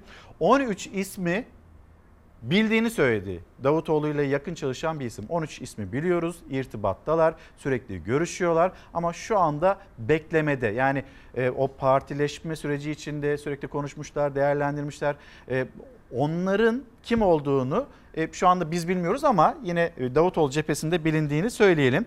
E, bir ajans en başarılı 50'ler listesi yapıyor İmamoğlu'nu o ilk 50'nin içine e, yer alıyor. O 50'de dünyanın dört bir yanından işte meşhur kişiler var, Rihanna'lar var vesaireler var ve yine İmamoğlu da var. İlginç çalışmalar da var. Onu da hatırlatmış olayım. Ee, mesela Selahattin Demirtaş'ın açıklamaları, Erdoğansız bir döneme hazır olun cümleleri, yine ABD'lilerin e, aradığı bir yanıt. Eğer Erdoğan giderse AK Parti'de genel başkan kim olur? Bu tür araştırmalar AK Partililerde ABD'nin böyle bir araştırma yapıyor olması AK Parti içinde bir fitne arayışı Bunların hepsi bu hafta oldu. Siyasette hani çok fazla bir şey gelişmiyor, oluşmuyor gibi bir e, düşünce varsa işte sadece 5 günde olup bitenler bu şekilde özetlenebilir. Evet. Çünkü İlker siyaset tıkanmış vaziyette. Siyaset şu anda Türkiye'nin sorunlarına çözüm bulamıyor. Siyaset kağıt üzerinde rakamları güzel gösterse de sokakta vatandaşın ciddi sorunlarında henüz bir düzelme yok. Enflasyon işte istatistik TÜİK'in rakamlarında düşme eğilimi gösterse de sokakta öyle olmuyor. Elektrik zammı, doğalgaz zammı, işte su suya yapılan zamlar vesaire insanların e, yaşam standartını gerçekten olumsuz etkiliyor. Bunlar siyaseti de şekillendiriyor. Şu anda siyasetin bu sorunlara çözüm bulması lazım ama bir yerde tıkanıp kalmış. İşte bütün bu hareketlilik bunun eseri. Bu işte benim söyleyecek dün Abdul, e, Ahmet Davutoğlu bunu ortaya koydu. Ahmet Davutoğlu'nun konuşması çok ilginç. Ben kontrol ettim metinleri. E, 27 Ağustos 2014'te AK Parti'ye genel başkan olduğunda yaptığı konuşmaya çok benziyor. Yani büyük ihtimalle partinin başında kalabilseydi şimdi kurduğu parti gibi bir AK Parti hayal etmişti. Ama öyle anlaşılıyor ki o AK Parti Ahmet Davutoğlu için geçmişte kaldı ki yeni partisi Gelecek Partisi oldu. Böyle de bir e, tablo var. Yani e, AK Parti'nin içinde AK Parti ile ilgili hayaller kuran siyasetçiler bu hayallerinin gerçekleştirilemediğini, gerçekleşme ihtimalinde olmadığını düşünerek ayrılıyorlar. Ve bunu ifade ediyorlar. E, bu kadar ciddi eleştirilerin bu kadar içeride bulunup, bu kadar yukarıda bulunup o parti içinde e, oradan kopmak zorunda kalan insanlar tarafından yapılmasının dikkate alınması lazım. Yani ama görüyoruz ki e, Cumhurbaşkanı bu girişimlere karşı çok e, öfkeli. Zaten bu e, şehir üniversitesi meselesinde de gördük. Deniz Adeta abi çok önemli bir açıklama suçladı. var. Sen de hatırlattın. 11. Cumhurbaşkanı Abdullah Gül'ün şehir üniversitesi ile ilgili açıklamaları Erdoğan ismini anmadan Abdullah Gül'ün kendisini aradığını söylemişti. Gül o görüşmenin detaylarını paylaştı. Birazdan buna geçeceğiz. Bir iki hemen ek yapayım ben de. Şeffaflık yasası mesela genel başkan olurken belki Ahmet Davutoğlu gündeme getirmedi ama başbakanlığı döneminde e, şeffaflık yasasından bahsetmişti ve bu şeffaflık yasası nedeniyle bu isteği nedeniyle Erdoğan'la arasına kara kedi girdiği söylenmişti. Dünkü konuşmasında bundan bahsetti ve ayrılırken AK Parti'den Refik darbesi demişti. Dünkü profile baktığımızda AK Parti'nin küskünlüğü isimlerinin e, Davutoğlu etrafında toplandığını gördük. Diğer bir cephesi Ali Babacan cephesi olacaktır öyle zannediyorum. Deniz abi bir sistem tartışması hemen haberimizi paylaşalım. Döndüğümüzde şehir üniversitesini konuşalım. Hakikaten bütçenin ne kadar hayırlı bir iş olduğunu idrak ediyorum. Neden hayırlı bir iş? En azından bir yıldır hiç görmediğim bakanlara görme imkanım oluyor. Allah bir türlü bizi bunlarla buluşturmuyor, görüştürmüyor. MHP'li Cemal Engin Yurt sistem demedi ama eleştirdiği tablo Cumhurbaşkanlığı hükümet sisteminin bir sonucu. Engin Yurt milletvekillerinin atanmış bakanlara ulaşamadığını söyledi. Bütçe görüşmesi olmasa parlamentoda bakanları göremiyoruz dedi. Özel kalemlerini geçemiyoruz, ulaşamıyoruz. Böylelikle hiç olmazsa bütçede bir yılda bir kere de olsa bir şeyler söyleme imkanı buluyoruz. Söyledik. Bunlar milletin bakanı olmayacak dedik. Şimdi bu söylediğimiz gerçeklerin kendileri tarafından görünüyor olması memnuniyet vericidir. Bir sistem denetlenebilir değilse ülke sonunda diktatörlüğe gider. Muhalefetten kim konuşsa eleştiriyor Cumhurbaşkanlığı hükümet sistemini. Muhalefetin de siyasi arenadaki yeni partilerin de hedefi demokratik parlamenter sistem. Milletvekili onun bir kıymet harbiyesi yoksa sadece yürütme o da tek bir e, kişiye verilmişse işsizliği söyleyemezsiniz. Bu sistem devam ettiği takdirde demokratik toplum düzenini sürdürmek maalesef mümkün olmayacaktır. Demokratik bir parlamenter sistemi savunuyoruz. Cumhurbaşkanlığı hükümet sisteminin devamlı arkasında durduğumuzu bir kez daha ifade etmek istiyorum. Cumhur İttifakı ortağı Bahçeli Cumhurbaşkanlığı hükümet sistemini en az Erdoğan kadar savunuyor. Parlamentonun işlevsiz hale geldiğine de karşı çıkıyor. Ama MHP Ordu Milletvekili Cemal Engin bütçe görüşmelerinde çok dikkat çekici cümleler kurdu. İnşallah dikkate alırlar da milletvekillerinin tamamının telefonlarına bakarlar, özel kalemlerine de talimat verirler de özel kalemlerini geçeriz. Bunların özel kalemi duvar gibi. Berat'ı seviyorum. Berat Albayrak'ta sıkıntı yok. Cumhurbaşkanlığı hükümet sistemiyle bakanlar meclis dışından atandı. AK Partili vekiller dahi bakanlara ulaşamamaktan meclisin etkisizliğinden yakında AK Parti kampında. Zaten bu yüzden de nöbetçi bakanlık sistemi getirildi. MHP'li Cemal Engin da bütçe görüşmeleri olmasa bakanları göremeyeceğiz dedi. Bakın sizin Allah yüzünüze güldü. Oy derdiniz yok, seçmen derdiniz yok. Ama buradakilerin hepsinin oy derdi var, seçmen derdi var. Cemal Engin Yurt'un sistem demeden yaptığı sistem eleştirisi MHP cephesinde ilkti. Siz hani atanmış kişilersiniz, sizin oy derdiniz yok diyor Cemal Engin Yurt. Biz sahaya çıkıyoruz, vatandaşla birebir temas kuran biziz ve bunun sıkıntısını yaşayan biziz. O yüzden özel kalem duvarını artık isterseniz aşalım diyor. Yani Cumhur İttifakı'nın ruhu zedelenmesin diye eleştiri hadi demeyelim. Ama sitem desek o da çok hafif kalacak. Cemal Engin Yurt çok aslında anlayanlar için sert de bir sistem eleştirisi yapmakta. E, Davutoğlu'nun kurduğu partiyle ilgili de konuştu Cemal Engin Yurt. Meral Akşener Davutoğlu ve Babacan'a vekil veririm demiş. E, yani bir baskın seçim olursa onlar da seçime katılabilsinler, gelebilsinler diye. E, nasıl ki CHP bize bunu yaptı biz de aynısını Davutoğlu ve Babacan için de yaparız e, açıklamasını yaptı. Meral Akşener İyi Parti lideri. Meral Hanım 20 Davutoğlu'na 20 de Babacan'a vereceksiniz. 40 eder. Burada bir matematik var. Sizde sende var 39. Bu matematik nasıl bir anlatır mısın demekte kendisi. Hemen şimdi Ankara'ya dönmeden Abdullah Gül, Abdullah Gül'ün e, şehir hastanesi meselesiyle ilgili Cumhurbaşkanı Erdoğan'la yaptığı konuşmanın detaylarını paylaşalım. İlk kez konuştuğu Abdullah Gül ve neler söyledi. En başta ben bu tartışmaya dahil olmayı çok istemedim ancak ortada güzel bir üniversite var. Saygınlığı yüksek, kontenjanlarındaki doluluk oranı vakıf üniversitelerinin ortalamasının üzerinde demekte. Ülkemizin en seçkin hocaları da burada görev yapmakta cümlelerini kullanıyor. Ee, Abdullah Gül ve siz bir çözüm yolu bulabilirsiniz. Devir işlemini yanlış bulmakta haklı olabilirsiniz ama hukuk içinde bir çözüm üretilebilir. Mesela şartları olgunlaştırılmış yeniden tahsis düşünülebilir dedim. Hukuk dışı bir yol önermek aklımdan bile geçmez. Abdullah Gül'ün yaptığı açıklama bu şekilde. Detayları da var. Yine detaylarını konuşmak için bir Ankara'ya dönelim. Deniz Zeyrek. Deniz abi bu tartışma işte geçen hafta konuştuk. Devam ediyor. Abdullah Gül de işte bu cümleleri kurdu. Neler söylersin? Evet. Valla yani baktığın zaman iki tane çok böyle sihirli şey var orada. Biri şu diyor ki ben diyor bu, bu görüşlerimi diyor e, basına da açıklayabilirdim, kamuoyuna da açıklayabilirdim. Ama maksadım üzüm yemekti diyor. Yani bağcıyı dövmek değil, üzüm yemek istiyordum. Sorun çözülsün istiyordum, onun için aradım diyor. Yani bir bunun altını çizmiş. E, ikinci şeyi orada biraz önce senin aktardığın bölümde şöyle bir şey var. Diyor ki üniversite kendi gelirleriyle borcunu ödeyebileceğini söylüyor. Bunu Ömer Dinçer de teyit ediyor. Halk Bankası ile üniversite daha önce anlaşmıştı. Kaldı ki teminatlar da yeterli. Bu kolaylık, bak burası burası çok önemli. Bu kolaylık başka işletmelere gösteriliyorsa bir üniversite bunu haydi haydi hak eder. Bu çerçevede bir çözüm bulunabilir diye ilave ettim. Hukuk dışı bir yol önermek aklımdan bile geçmedi.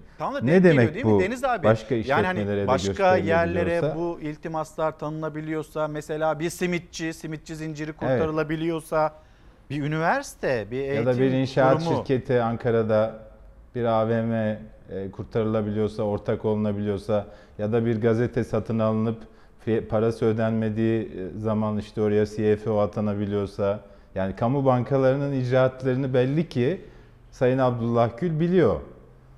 Ve bu, bu konuşmasında da ki bunu da basına açıklamakta tereddüt görmemiş. Bu konuşmasında bunun altını çiziyor. Başka ne diyor? başka işletmelere bak üniversite demiyor, kamu kuruluşu demiyor ve işletme diyor. İşletme nedir? Ticari e, kurumdur yani. Bu sonuç itibariyle ticari konularda bunu yap, yapıyorsunuz başka işletmelere bir üniversiteye neden yapmıyorsunuz diye soruyor. Bu önemli. Yani bugün devletin bir bankası bir simitçiyi kurtarmak için satın alıyor. Yani borçlarını ödeyemeyen bir şirketi satın alarak hem borçlardan kurtarıyor hem e, rahatlatıyor. Ankara'da başka bir alışveriş merkezi ve inşaat şirketine de yaptılar aynı şeyi. Bu hani borçlar ödenmeyince e, kamu bankaları bunu yapabiliyormuş demek ki ama söz konusu olan şehir üniversitesi ise dolandırıcılıkla suçlanıyor. İlginç bir tabloyla karşı karşıyayız ama burada hem Ahmet Davutoğlu'na hem Ali Babacan'a hem Mehmet Şimşek'e hem Abdullah Gül'e şöyle bir tarihi sorumluluk düşüyor. Eğer bizi dinliyorlarsa bunu kendilerine doğrudan söyleme şansımız da oluyordur herhalde. Ee, ne biliyorsanız açıklayın. Yani başka işletmelere yapılabiliyorsa derken neyi kastediyorsanız açık açık söyleyin. Bu, bu ülkenin tüyü bitmemiş yetiminin kaynaklarıyla kurulmuş, onlarla ayakta duran bir kamu bankasının hangi işletmelere neyi yaptığını biliyorsanız açıklayın. Başbakanken tanık oldunuz, Cumhurbaşkanı iken tanık oldunuz, Hazine Bakanı iken tanık oldunuz. Bunları eğer kol kırılır, yen içinde kalır diye saklarsanız bu tür şeylerle karşı karşıya kalırsınız. Yani dolandırıcılıkla bile itham edilirsiniz. Onun için kamuoyu sizden e, şeffaflık bekliyor. Ahmet Davutoğlu yeni partinin şeffaflığı şeffaf olacağını da açıkladı. Şeffaflık biraz bunu gerektiriyor. Bizim de buna hakkımız var diye düşünüyorum vatandaşlar olarak. Deniz abi çok teşekkür ederiz. Yarın yine sohbetimize devam edeceğiz. Biraz da Amerika Birleşik Devletleri ve hani dış politika ile ilgili konuları konuşalım istiyoruz Deniz Zeyrek'le. Bunun için yarın yine Ankara'ya bağlantı yapacağız. Bir mola verelim. Döndüğümüzde daha çok haberimiz var. Efendim bir kez daha günaydın. Hızlı hızlı devam ediyoruz. Çalar Saat hafta sonu devam ediyor. Ve duydunuz mu başlığı altında konuşuyoruz. Belki hani canlı yayınlar, sıcak haberler, gündemle ilgili haberler nedeniyle e, buraya çok fazla yönelemedik. Ama mesajlarınızı bekliyoruz. Daha fazla sizden ve bizden konuşacağız. Yeni Çağ Gazetesi manşeti şehit parasının hesabı Selçuk'a soruldu. Ve işte CHP'nin sorusu para nerede? Bakan vakıfta diyor. CHP vakıf nerede diyor.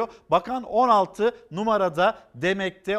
15 gün önce 6 numara diyordunuz. Şimdi de 16 numara, numara diyorsunuz. 3 yıldır haberiniz yok sizin. Biz söyleyince fark ettiğiniz CHP'li Murat Emir'in de cümlesi Sayın Bakan'a bu yönde. Bir haber daha fazla ekonomiyi konuşacağız. Bir iki haber paylaşalım ekonomiyi konuşmak istiyoruz. Çok önemli çünkü. Yeni Çağ Gazetesi sür manşetinde Kamusen'in yaptığı bir açıklama. Yoksulluk sınırı 6859 lira.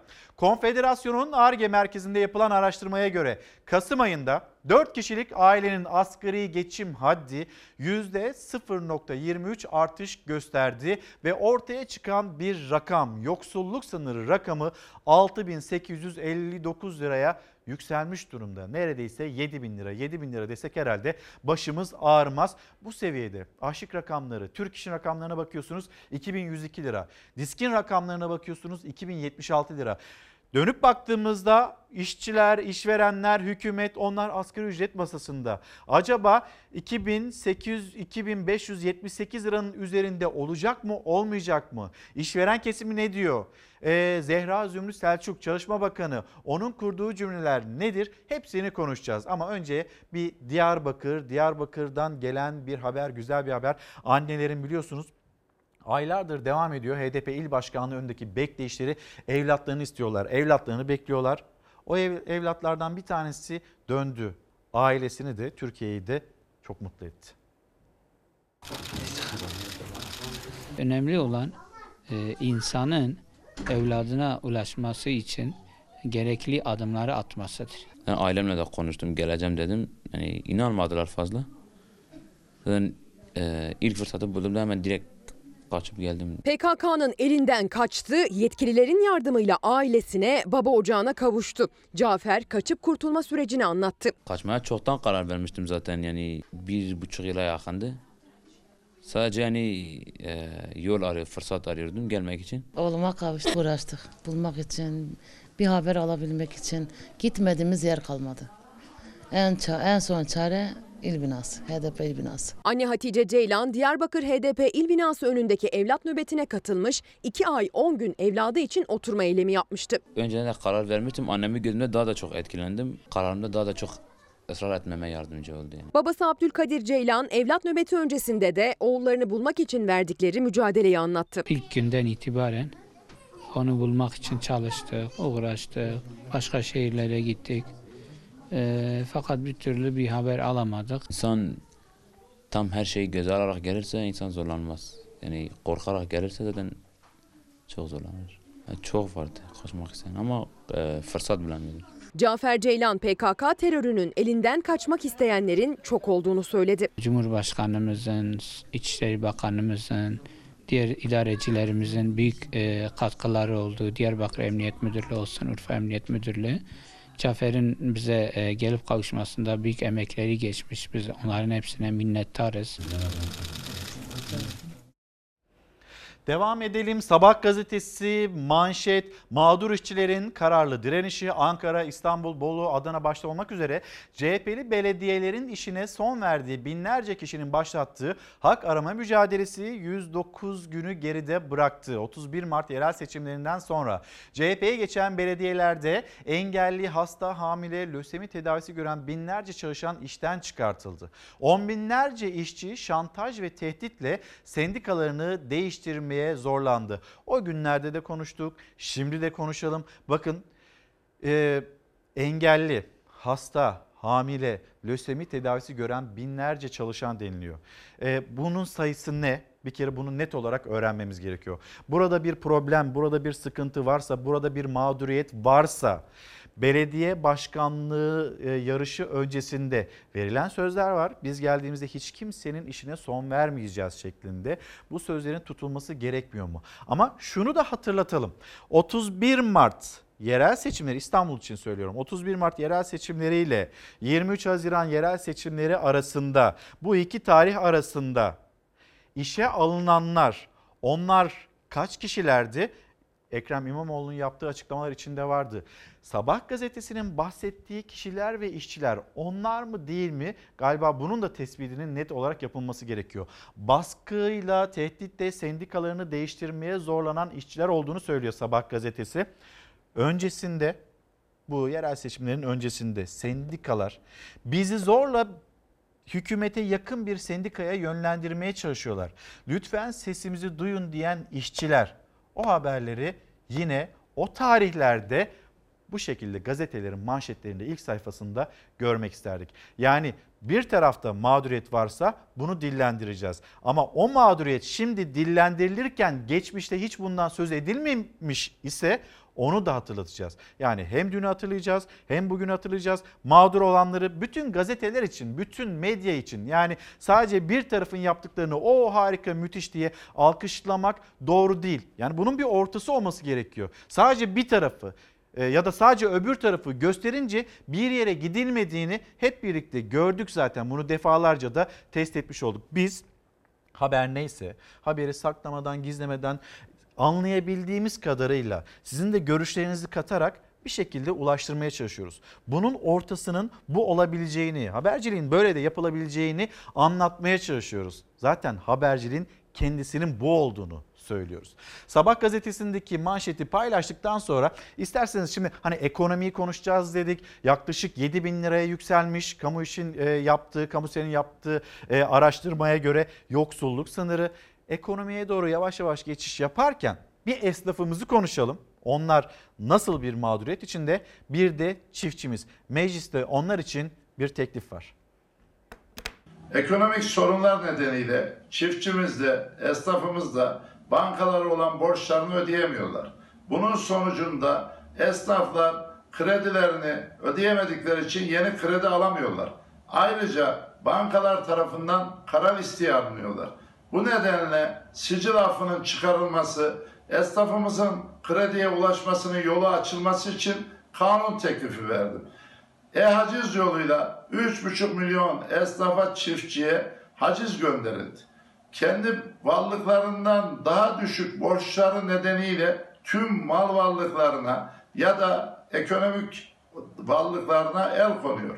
Bu sürecin sonlandırılması ekonomik döngünün açılmasının yolu sicil affından geçiyor. Doğal olarak çiftçi de, işçi de, memur da para olmayınca esnaftan da alışveriş yapamıyorlar. Esnaf da yeni ürün alamıyor, borçlanıyor.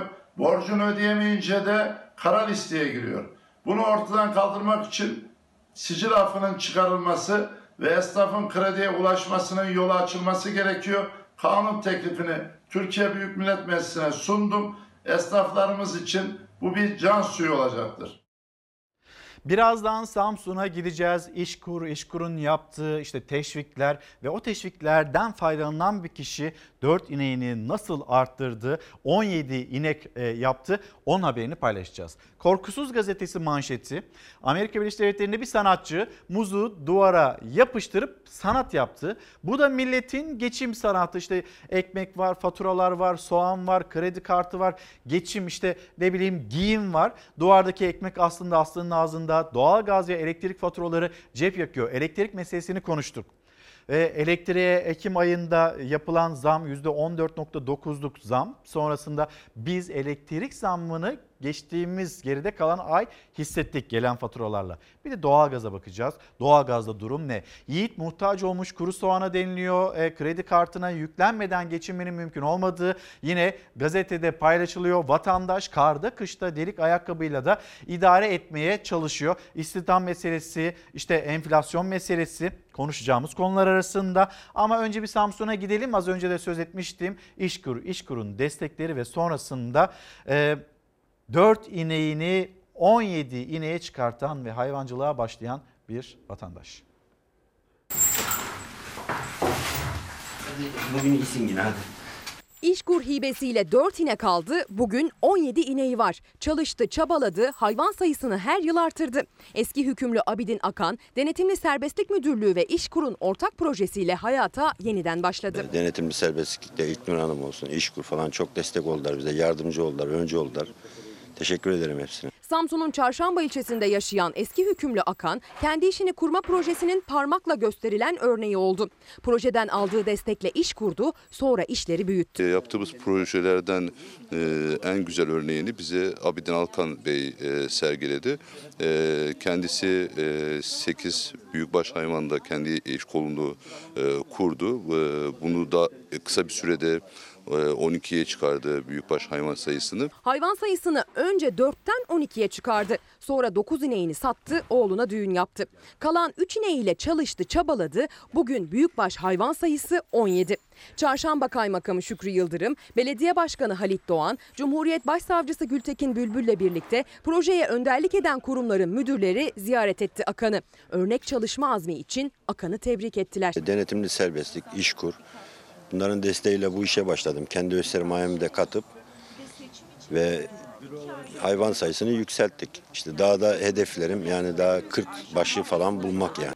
Hedefi sayıyı 40'a çıkarmak. Evli ve 4 çocuk babası Akan, eşinin de yardımıyla beslediği ineklerden elde ettiği sütle süt ürünlerini satarak geçiniyor.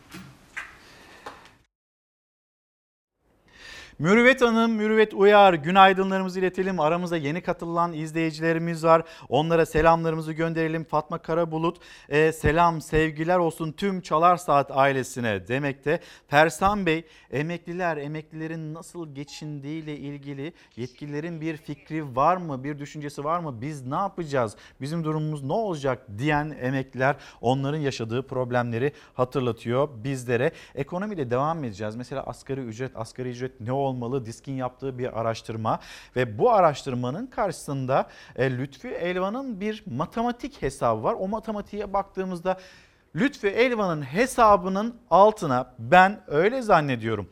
Disk'te, Türk İş'te, Hak İş'te imza atar. Öyle bir matematik ortaya koydu ki 4.3 dolardan bahsetti. Bu e, kazancın altında alanlar ya da yaşayanlar yoksuldur ya da açlık sınırının altında yaşıyordur dedi Lütfü Elvan. O zaman 4.3 doları baz alsın hükümet Çünkü masanın tam ortasında duruyor. Onu baz alsın ve asgari ücret hesabı da buna göre yapılsın. Birazdan onu paylaşalım, üzerinde konuşalım. Bir gün gazet- gazetesi manşeti afet yok savaş yok AKP var. Doğal afet ve savaşta uygulanması gereken ihale yöntemi araç kiralama ve protokol tribünü için kullanılmış denilmekte. E, buradaki e, bir haksızlığın ya da işte doğal afet zamanında savaş döneminde uygulanması gereken ihale yönteminin şimdi bu süreç içinde uygulandığını söylüyor. Gazete Nurcan Gökdemir'in haberi manşetten yayınlanmış. Son 20 yıllık süreçte sanayi tükendi. Yönetim Kurulu Başkanı, TUMOP Yönetim Kurulu Başkanı Koraman Türkiye'nin son 20 yılına sanayisizleşmenin damga vurduğunu söyledi. Eğer biz üretmezsek, her şeyi ithal edersek bir yere varamayacağımızı defalarca söyledik. İşte Makine Mühendisleri Odası yürütücülüğünde düzenlenen sanayi kongrelerinin 22.sinde yine aynı konu, aynı manşet. 20 yıllık süreçte sanayi tükendi. Biz fabrikalarımızı özelleştiriyoruz. Zarar ettiği söyleniyor. Özelleştiriyoruz. Sonrasında e, geliyor birisi alıyor. O da işte e, işçi çıkartıyor ya da devlet elindeki fabrikaları neden satıyor? Bu tartışmalar halen devam ediyor. Ama hepsinin özünde galiba şu var. Hüseyin hepsinin özünde eğitim var. Eğitimle ilgili bizim e, seçtiğimiz sosyal medyada seçtiğimiz e, paylaşımlar var. Profesörlerimizin paylaşımları. Hemen bir onları gösterelim sizlere. Ülkemizde kaç tane üniversite var? Kaç tane üniversitenin rektörünün uluslararası alanda çalışmaları var? Biz bu konuda neler yapmışız? Hangi adımları atmışız? Gençlerimizi nasıl yetiştirmişiz o kıymetli rektörlerle bunu bir anlatalım. Özcan Kadıoğlu 10 bin kişiye düşen üniversite öğrenci sayısı Türkiye'de 945, Almanya'da 370, Fransa'da 340, İngiltere 335. Sonuç üniversite mezunu işsiz sayısında rekor artış 1 milyon 278 bin üniversite mezunumuz var ve onlar işsizler. Yani biz üniversite sayımızla hava atmayalım diyor aslında Özcan Kadıoğlu.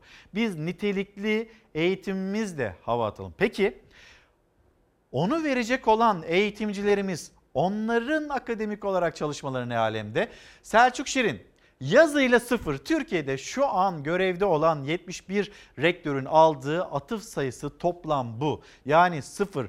Yani akademik çalışma yapıyorlarsa bile hiç kimse kendilerinden atıfta bulunmuyor. Sıfır diyor ya sıfır.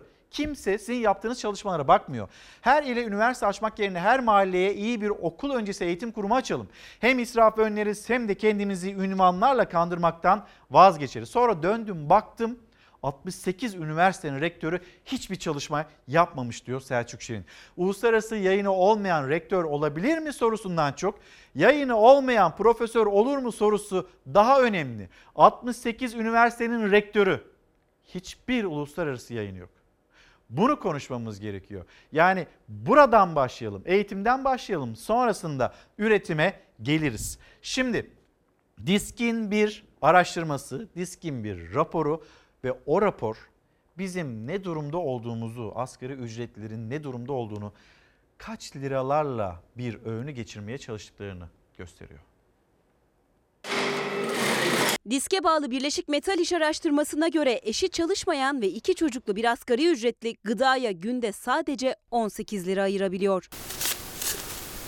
Türkiye'de çalışanların %43'ü asgari ücretli. Geri kalan çalışanların maaşı içinde belirleyici kriter olan asgari ücret diske göre 2020'de net 3200 lira olmalı. Bu süreç ne yazık ki demokratik bir biçimde işlemediği için e, yıllar içerisinde değer kaybeden ve açlık sınırının bile altına gerileyen bir asgari ücret var Türkiye'de. İşte asgari ücretlinin 2003 yılından bu yana kaybettiği Cumhuriyet altınının miktarı. 2003 yılında 25 adet Cumhuriyet altını alabiliyordu. Yıllık kazancının tamamıyla. Şimdi ise 14 adet alabiliyor. Yani 11 tane Cumhuriyet altını eksilmiş oldu asgari ücretliden. Asgari ücretle geçinmeye çalışan bir aileden günlük 18 liraya gıda ihtiyacını karşılaması, buna göre öğün başına 1,5 liraya doyması bekleniyor. Ulaşıma ise günde 2 lirası kalıyor. Tek yön gidiş bileti kadar. 2009 yılında Avrupa Birliği ülkeleri içerisinde 11 ülkede asgari ücret bizden e, daha düşüktü ama bugün 2019 kıyaslamasına baktığımızda sadece 3 ülke bizden daha düşük asgari ücrete sahip.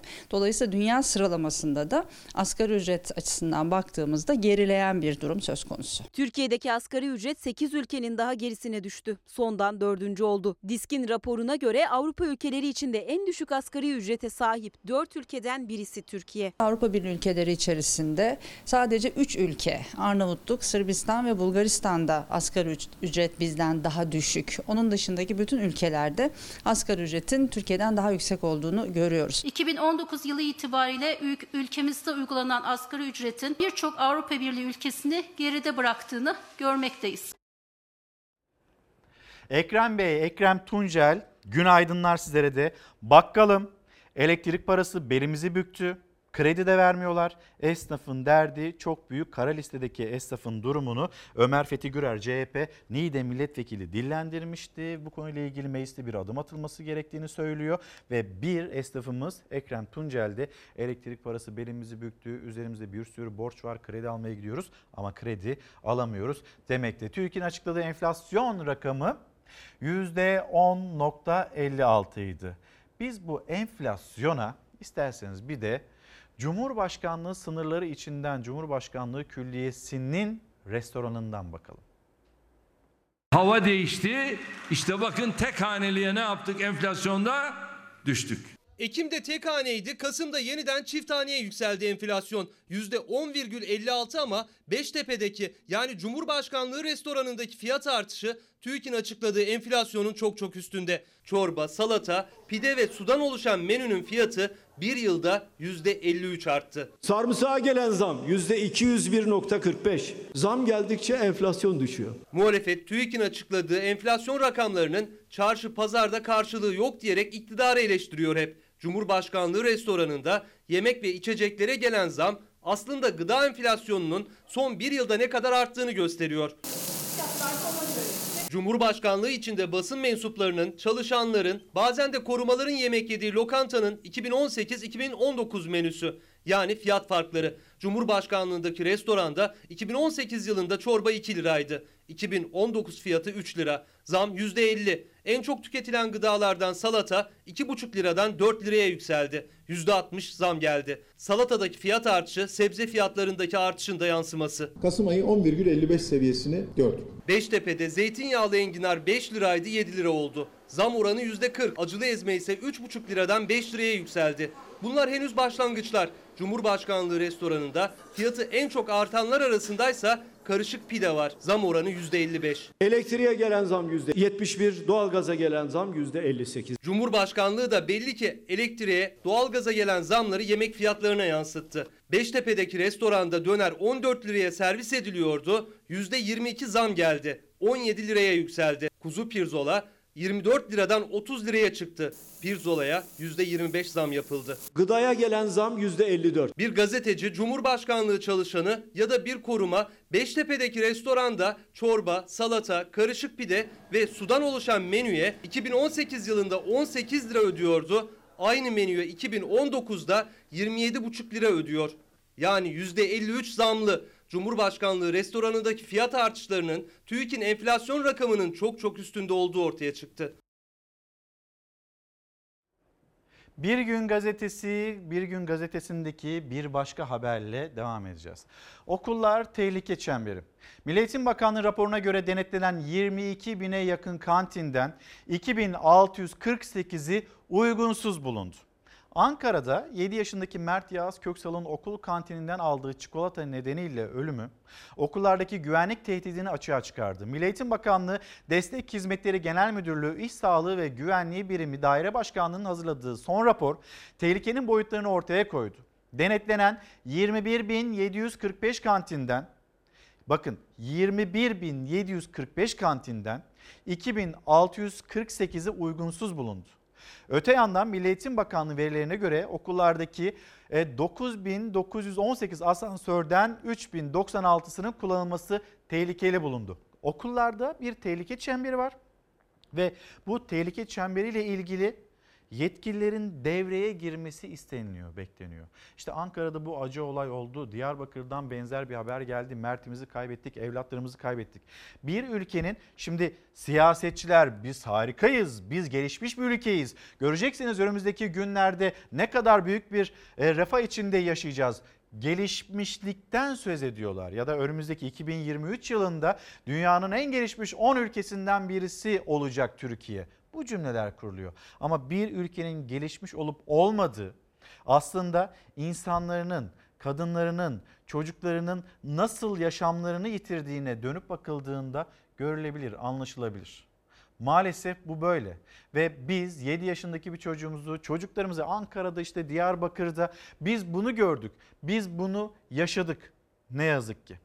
Şimdi devam edeceğiz. Bir gün gazetesinden bu haberi aktardıktan sonra bir diğer gazetemiz işte Milli Gazete. Milli Gazete'yi geçelim istersen Hüseyin emeklilikte yaşa takılanlar onlara verilen destekler e, onu konuşacağız.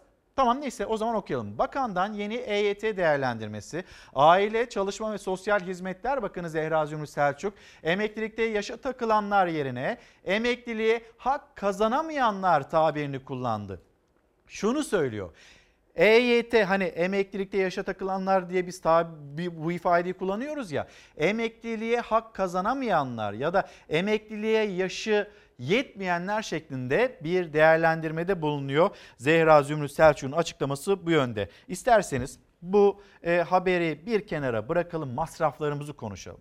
Masraflarımız mesela bebek bezi masrafı. Pırlantaya dönüp baktığımızda ya da yatınız var mesela bir akaryakıt alacaksınız. Ona uygulanan vergi adaletli vergi sistemi mesela bebek bezinde uygulanıyor mu? Bebek bekliyorsunuz. Hayırlı olsun. Sağ olun. Peki en büyük masrafınız ne olacak? Bebek bezi olacak tabii ki de. Bayağı bir KDV'si falan var üzerinde. Aileyi en çok e, zora sokan şey küçük bebeklerde bez masrafı. 25 bin annenin imzası var. Bu temel ihtiyaç, bu büyük bir ihtiyaç. Fiyatlar çok pahalı ve KDV %18. Aileler artık yeter dedi. İndirim günlerinde ucuz bebek bezi peşinde koşmuşlardı ama bebek bezi masraflarının altından indirimli bezlerle de kalkamadılar, imza topladılar. CHP İstanbul Milletvekili Gürsel Tekin ve İyi Parti Denizli Milletvekili Yasin Öztürk meclise bebek bezinde %18 olan KDV oranının düşürülmesi veya sıfırlanması için kanun teklifi verdi. Biraz olsun düşer çok mantıklı inşallah yaparlar. Bebek bezinde KDV indirimi için 25 bin anne imza verdi. Ancak sayı çok daha fazla. Bebek bezi kullanan 0-3 yaş arası bebek sahibi aile sayısı ortalama 3,5 milyon. 3-3,5 milyon haneyi ilgilendiren bir meseledir. İndirim günlerine baktığınızda da en çok bu madde tüketilmiş. En temel ihtiyaçlardan ama buna rağmen %18 KDV uygulanıyor ve her geçen günde zam geliyor. Ocak ayından itibaren bebek bezlerine yapılan zam oranı %30-35 civarındadır. Dolardaki dalgalanmanın olduğu geçtiğimiz sene ise zam oranı %40'lara kadar ulaşmıştır. Bir internet sitesi rakamlarına göre 2018 Haziran'ında aylık ihtiyacı karşılayabilecek 104 lira olan bir bez Eylül'de 144, Kasım ayında 174 liraya çıktı. Aralık 2019'a gelindiğinde ise bu bezin fiyatı 211 lira oldu. Marketlerde ise fiyat daha da pahalı. Lüks tüketim vergisi alınıyor şu an bebek İşte bezine. zaten o o biraz saçma bizim için. Yani lüks değil, çocuk mecbur yani. Mışamba mı bağlayalım eskisi gibi? Çocuk yapıyor. Yapacak bir şey yok değiştiriyoruz.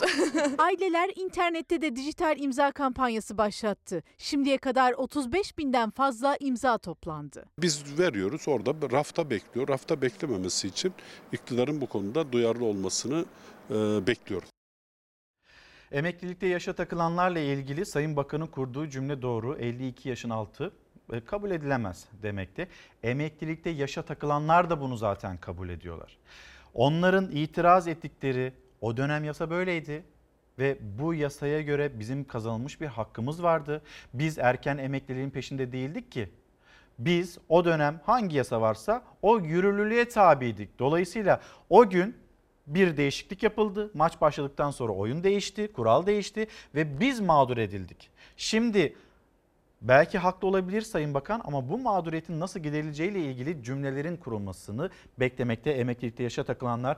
Bu çalışmayla ilgili Yaşar Okuyan'la hafta içinde denk geldik konuştuk. Ne diyorsunuz dedim yani sürekli siyasetin gündemde tuttuğu bir emeklilikte yaşa takılanlar meselesi. Siz bu çalışmayı yapan kişisiniz ben o çalışmanın hala arkasındayım dedi. O günü hatırlattı. O çalışma Anayasa Mahkemesi'ne gitti. Anayasa Mahkemesi'nden onay aldı. İnsan Hakları Mahkemesi'ne götürüldü. İnsan Hakları Mahkemesi'nden de bir karşı e, tavır gelmedi. Bir bakan olarak ben bu davaya müdahil oldum. Anayasa Mahkemesi'nde bu çalışmayla ilgili açıklamalar yaptım dedi. Ben hala emeklilikte yaşa takılanlarla ilgili o gün atılan adımın doğru olduğunu söylüyorum demekte. Tamam ama bir tespit de yapıyor kendisi. Bugün bir sıkıntı var, bir problem var. Emeklilikte yaşa takılanlarla ilgili o gün atılan adımlar doğruydu ama bugün belki bu mağduriyet giderilebilir, bunun çalışması yapılabilir cümleleri de kuruluyor yine. Şimdi gelelim Lütfü Elvan'ın hesabına.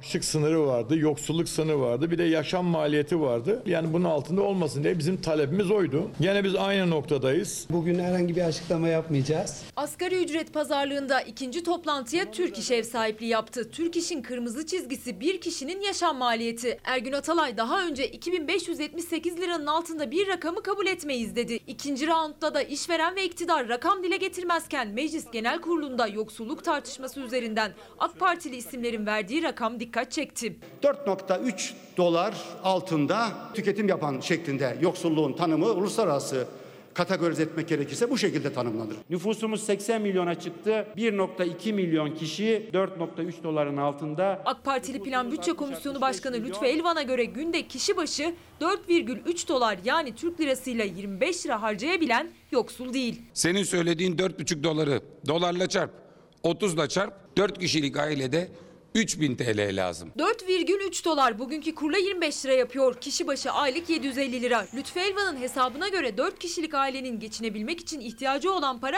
3000 lira. Yani asgari ücretten 980 lira fazla. AK Partili Lütfü Elvan bu rakamın altında yaşayan 1,2 milyon insan var dedi Türkiye'de. 8,5 milyon asgari ücretli bu rakamın altında. 2002 yılında toplumun %30'u günlük 4.3 doların altında yaşamını sürdürüyordu. Bugün bu oran neye düştü?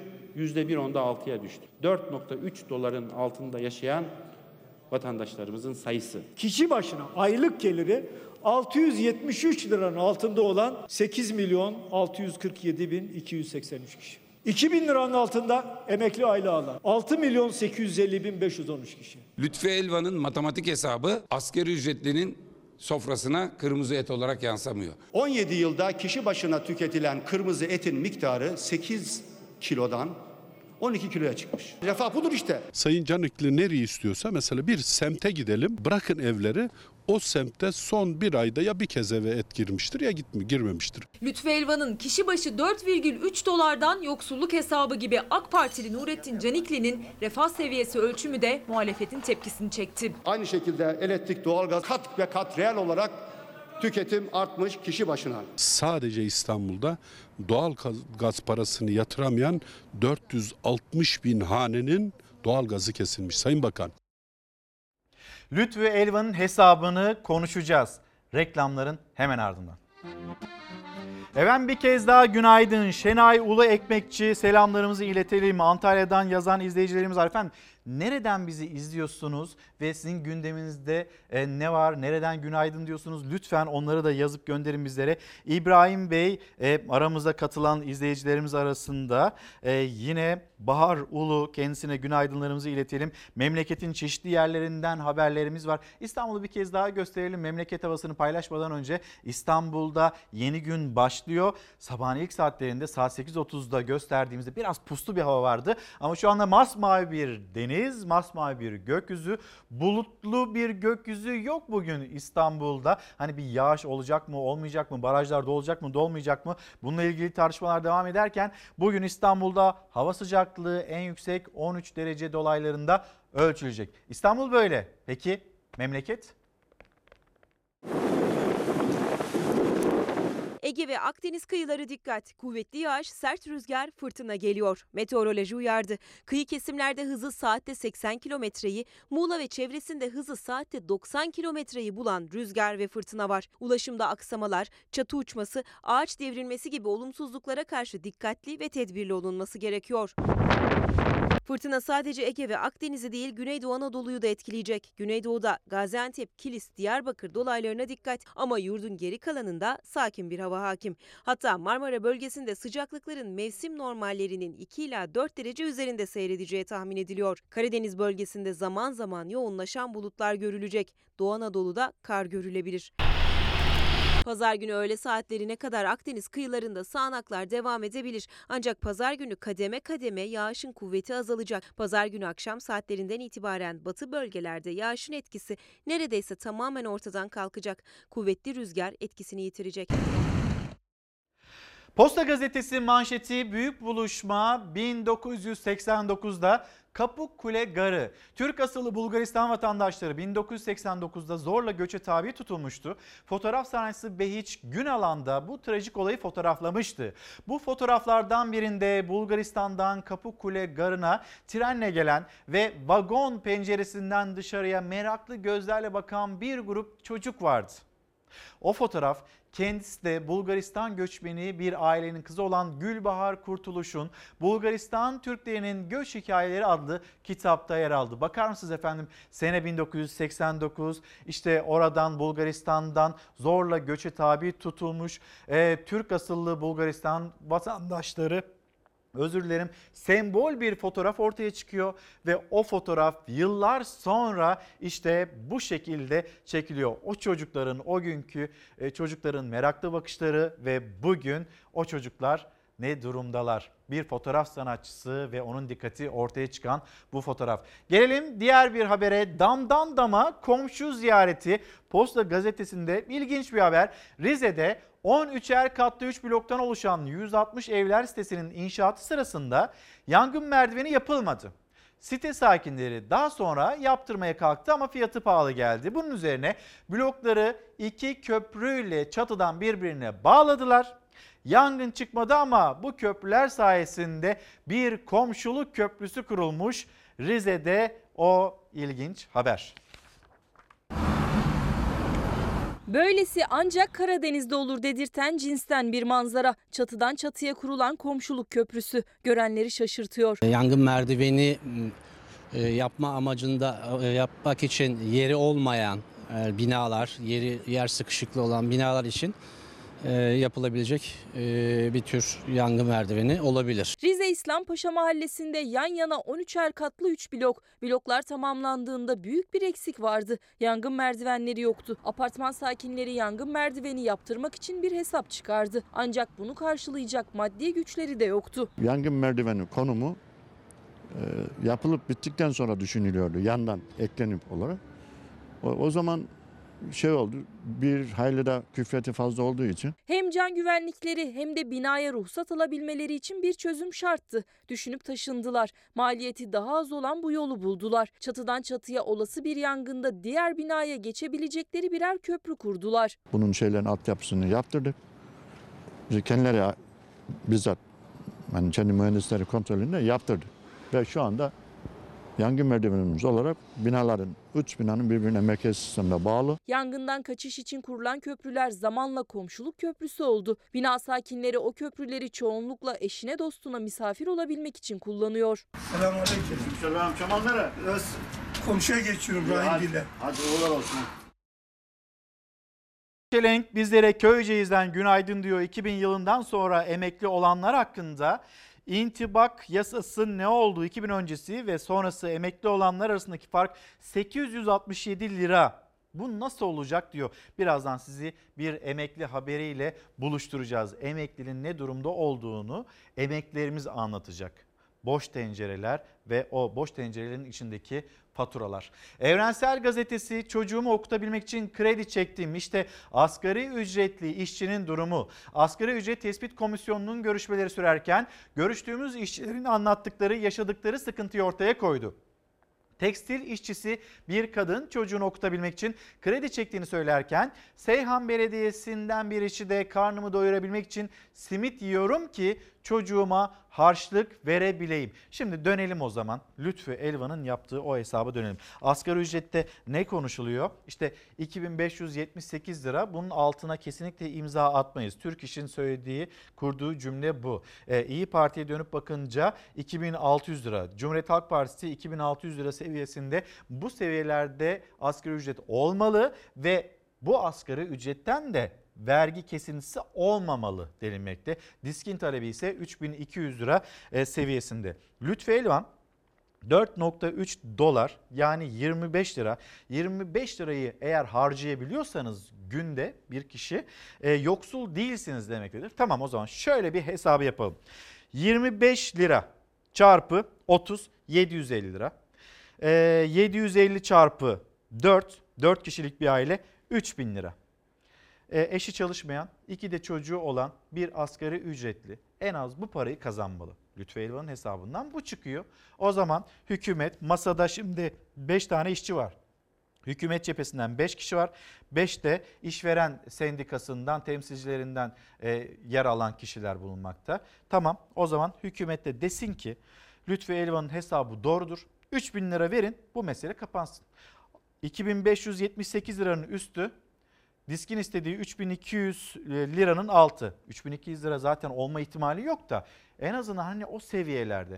Lütfü Elvan'ın hesabına uysun o zaman e, hükümet, Çalışma Bakanlığı ya da yetkililer 3000 lirayı versinler, vergi de almasınlar. Bu mesele bu şekilde güzel bir şekilde kapansın. Herkesin de isteği olsun. Evrensel Gazetesi'ndeki detayı paylaştık. İşte çiftçimiz de benzer durumda. Ee, yine esnafımız benzer durumda. Hatırlattık. Kara listeler ve kendilerini çevirebilmek için kredi çekiyorlar. Yurt Gazetesi manşetini okuyacağım ama şimdi isterseniz bir faturalarımıza bakalım. Elektriği çok konuştuk. Artık doğalgazı da konuşma vakti geldi. Yakmadığım halde 55 lira geldi. Zaten aylık ödediğimiz fatura 500-600'ün altına düşmüyor. Yazın bile düşmüyor. Bir de doğalgazı eklersen buna düşün. Yakmadık ki gelsin. Emekliyiz. Niye yakmıyorsunuz? İki kat giyinip oturuyoruz. Şimdilik 100. 100 Yakmadığınız halde Yakmadığımız halde evet. Yakmadığı halde yüksek gelen doğalgaz faturasından dertli tüketici şimdilik kombiyi açmıyor, kendince önlemini alıyor. Ancak kış bastırdığında nasıl ısınacağını düşünüyor. Enerji Bakanı Fatih Dönmez'e göre ise doğalgaz fiyatları gerekenden %59 daha ucuz Türkiye'de. Doğru mu? Sizce doğru mu? Yok öyle bir şey. Sizin faturalarınıza baktığınızda doğalgaz fiyatları nasıl? İki ay evde yoktum. Kızımdaydım. 160 lira. Vergisi daha çok. 50 lira kullanmışsın 80 lira gelmiş. Türkiye'de yılda 45-50 milyar metreküp civarında doğalgaz tüketiliyor. Gaz ithal yani dışa bağımlı Türkiye doğalgaz fiyatlarını belirleyen petrol fiyatlarındaki hareketlilik ve o hareketlilikten ilk etkilenen tüketici. En son fatura ne kadar geldi? 90. Çok yakmış mıydın? Yok çok yakmamıştık. Bir hafta 10 gün olmadı açalı. Bu ay hiç yakmadığım halde 80. İki kere soğukta hastalandım, yaktım 80 lira geldi şu anda. Soğuklarda, karlarda yaktığımız halde nasıl gelir bilmiyorum. Petrol fiyatları düşüşte yani Rusya ve Azerbaycan'dan gelecek gaz daha ucuz olacak. Tüketici haberi duyunca heyecanlandı ama umutlar çabuk tükendi. Azerbaycan'dan alacağımız doğalgaz etkileyecek mi? Onu demek istiyorsun. Hem Rusya hem Azerbaycan. Evet, evet. Daha ucuza alacağız. Türkiye doğalgazı daha ucuza alacak almasına ancak o ucuzluk tüketicinin faturasına indirim olarak yansımayacak. Nedeni ise BOTAŞ'ın geçtiğimiz yıllarda zarara uğraması. 2018 yılında 2,5 milyar liralık zarara uğradı BOTAŞ. Sektör temsilcilerine göre bu yıl daha da katlanacak ve BOTAŞ bu indirimle geçmiş dönemlerin zararını telafi edecek. Oysa petrol fiyatlarındaki her yükselişte doğalgaza da zam geldi Türkiye'de. Tüketici hissetti. Son bir yılda %50'den fazla ama petrol fiyatlarının gerilemesini hissetmeyecek tüketici. Zaten kimsenin de indirim beklentisi yok. Ucuza alsak bile ben ucuza tüketeceğimize inanmıyorum. Zarar etmesinin sebebi yapılan bağlantı kadar tüketim olmadığı için aradaki farkı zam olarak tüketenlere yansıttıkları için. Özgül Sezer, günaydınlar. Kilis'ten yazıyorlar bizlere. Kilis'te öğretmenim diyor, e, çocuklarım öğretmen diyor. Biz Konya Ereğliliyiz ve ilgiyle de e, bizleri izlediğini, Fox Haber'i izlediğini, Çalar Saat hafta sonunda izlediğini paylaşıyor bizimle. Bizler de Konya Ereğli'ye selamlarımızı iletelim. Ferit Bölükbaşı kendisinin bugün doğum günüymüş. Doğum gününü kutlayalım. Bugün doğum gününü kutlayan herkesin doğum günü kutlu olsun diyelim. Bize nereden merhaba diyorsunuz? Lütfen mesajlarınızı yazıp gönderin. Sinan Sözmen. Yakmadığı halde doğalgaz faturalarının artması bile en büyük haksızlık. Yetkililerin halkı düşünmeleri gerekiyor ama dönüp bakınca halkı düşündüklerini söyleyemiyorum diyor bir vatandaş olarak. Yurt gazetesi fiyatlar artıyor, mutfak yanıyor. Fiyat artışlarının asgari ücretinin mutfağındaki payı düşürdüğünü belirten CHP'li Veli Ağbaba Ocak ayından bu yana asgari ücretlinin sofrasındaki ürünler azaldı. Şimdi Yurt gazetesinde Veli Ağbaba'nın bir cümlesi. Ama o cümlenin karşısında AK Parti Erzurum milletvekili İbrahim Aydemir öyle hatırlıyorum. Ve onu kurduğu cümle halkın arasına karışmıyorsunuz. Halktaki memnuniyeti görmüyorsunuz, bilmiyorsunuz. Buraya geliyorsunuz plan bütçede bu komisyonda işte pankartlar vesaire pahalılık hep bunlardan bahsediyorsunuz diyor idi. AK Partili bir milletvekili muhalefeti halkı tanımamakla, halktaki memnuniyeti görmemekle itham ediyordu. Hatırlatmış olalım. Şimdi devam edeceğiz. Emeklilerimiz diyeceğiz. Emeklilerimiz boş tencerede fatura yakan emeklilerimiz.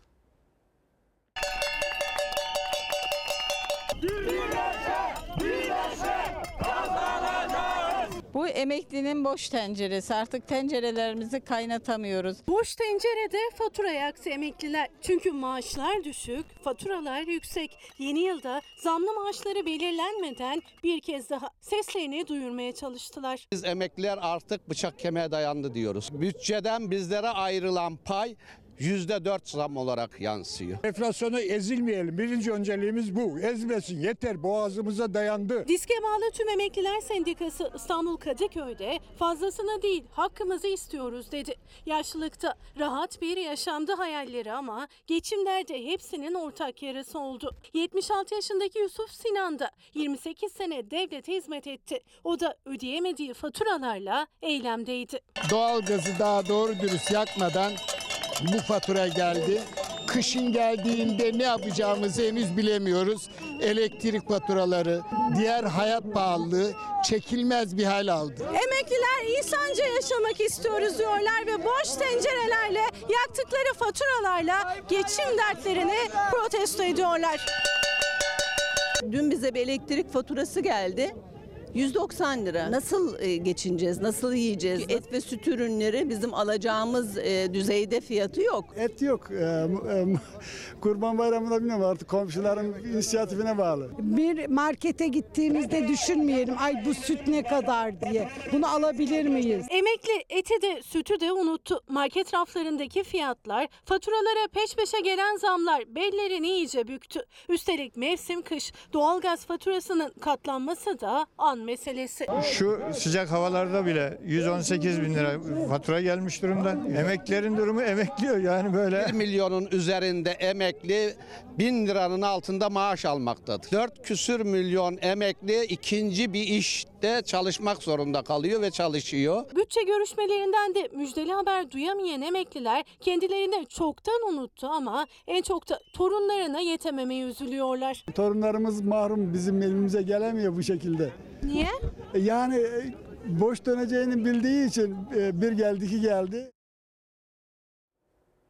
denetlenmesi gereken bir konu bir mesele daha. Şimdi Ankara'da 7 yaşında bir çocuğumuzu Diyarbakır'da yine bir çocuğumuzu kaybettik. Neden? Kantinde satılan bir tane çikolata tüp çikolata, e, şırınga çikolata ucunda bir tane e, bir şey var kapak var ve o kapak nedeniyle çocuklarımız e, yaşamlarını yitirdiler. Şimdi ee, sürekli ama sürekli konuştuğumuz konulardan bir tanesi de neydi? Servisler, servislerin denetimi ne kadar yapılıyor? Alperen'den sonra 3 yaşında bir çocuğumuz Alperen Sakin onu biz İzmir'de e, kaybettikten sonra konuşmaya başladık. Sonra okul servisleri ne kadar yeterli, ne kadar yeterli değil. Çocuklar e, burada ehil kişilere emanet ediliyor mu, edilmiyor mu? Konuştuk, konuştuk, konuştuk, konuştuk. Geldiğimiz noktayı ben size göstereyim mi efendim? Adana'ya gidelim. Geldiğimiz noktayı bir izleyelim. 2, 3, 4, 31. Üçlü koltuklara 4 tane 5 tane çocuk sıkıştırıyor ve işte ikili koltuğa 3 tane diğerleri genelde ayakta. 2, 3, 4, 5 sonu gelmeyen rakamlar. 2 kişilik koltuklarda 4-5 kişi oturan çocuklar. 17 kişilik okul servisinde balık istifi yolculuk. 33, 34. Adana Yüreğir'de bir ilkokulun önü burası. Sabah saatleri çocuklar servis aracından iniyor. Başlarda her şey normal görünse de birkaç dakika içinde bir şeylerin yolunda olmadığı anlaşılıyor. Hala indiremedik. 40'ın üzerinde öğrenci var. Dakikalar geçmesine rağmen servis aracından inen öğrencilerin sonu gelmiyor. Velilerden biri saymaya başlıyor tek tek ve sonunda 17 koltuklu araçtan 34 öğrenci iniyor. İnce inç aşırı derecede dolu. 29 var, 35 var, 30 var. 40'ın üzerinde öğrenci dahil var. Skandal bununla da sınırlı değil. 15'e yakın servisimizin çoğu e, personel aracıdır. Öğrenci taşıma aracı değildir. Öğrenciler balık istifi taşınmaktan rahatsız. Her şeyden önce olası bir kazada can güvenlikleri yok. Velilerse şikayetçi. Yetkililerin bir an önce bu soruna çözüm bulmalarını istiyorlar. İnsani şartlarda taşınsın. İnsani şartları neyse o uygun şekilde götürülsün, getirilsin. Bir denetim ya bu kadar basit. Bunu yaptığınız takdirde çocuklarımızı yaşatmak mümkündü. Alperen'i biz kaybetmeyecektik. İşte e, o tüp çikolata nedeniyle çocuklarımızı kaybetmeyecektik. Ama sadece konuşuluyor ya da kağıt üzerinde kalıyor ya da bir prosedür olarak konuşuluyor. Öylece kalıyor. Bakın bir denetimsizlik sonrası kaybettiğimiz çocuğumuz var. Ee, onun babası var. Onlarla birlikte 25 kişi var. Ee, Çorlu tren faciası ve Çorlu tren faciasında ailelerin isyanı var. Adalet isyanı, adalet beklentisi var. Ama dönüp baktığımızda mesela sinyalizasyona gerek yok cümleleri kuruluyor. Doğru. Sinyalizasyona gerek yok. Bilir kişiye gerek yok. Hiçbir şeye gerek yok. Şimdi de yeni tartışması yol bekçisine de gerek yok. Zaten bunlara bir kez ihtiyacınız olur. Sinyalizasyon sistemine bir kez ihtiyacınız olur. Sonrasında da insanları kurtarırsınız. Ankara'daki işte Çorlu'daki tren faciasını konuşuyoruz. Ankara'daki hızlı tren faciasını konuşmayacak mıyız? Orada işte ihalesi yapılırken sinyalizasyon onun parasını da dahil ediyorsunuz. Ama sinyalizasyon sistemi olmadığını öğreniyorsunuz. Bunu da devletin yetkililerinden değil bu sektörün içinde olan sendikalardan ya da işçilerden öğreniyorsunuz. Yapılan açıklama ne? Sinyalizasyona zaten gerek yok. Sinyalizasyon olmasa da olur. Olur. Doğru. O zaman verin makinistlere böyle bir tane gecede gitmeleri için gece termal gözlüğü verin. Onlar öyle baksınlar. Hiçbir şeye gerek yok. Bir tane böyle bulutlu olduğunda ya da sisli olduğunda bir sis farı meseleyi çözerler. Hiçbir şeye gerek yok. Meseleye böyle mi bakacağız yoksa bütün altyapıyı tamamlayarak mı bizim yol almamız gerekiyor? Tüm altyapının yetersiz olduğu yerde de yol bekçileri var. Mesela Çorlu tren faciasında aşırı bir yağış, menfezin boşalması, yol bekçilerinin işten çıkartılmış olması ya da işte kadrolarının azaltılmış olması bir problem olarak önümüze çıktı. Çok konuştuk o dönem. Şimdi kurulan cümle yol bekçisine gerek yok ki. Onlar da olmadan oluyor deniliyor.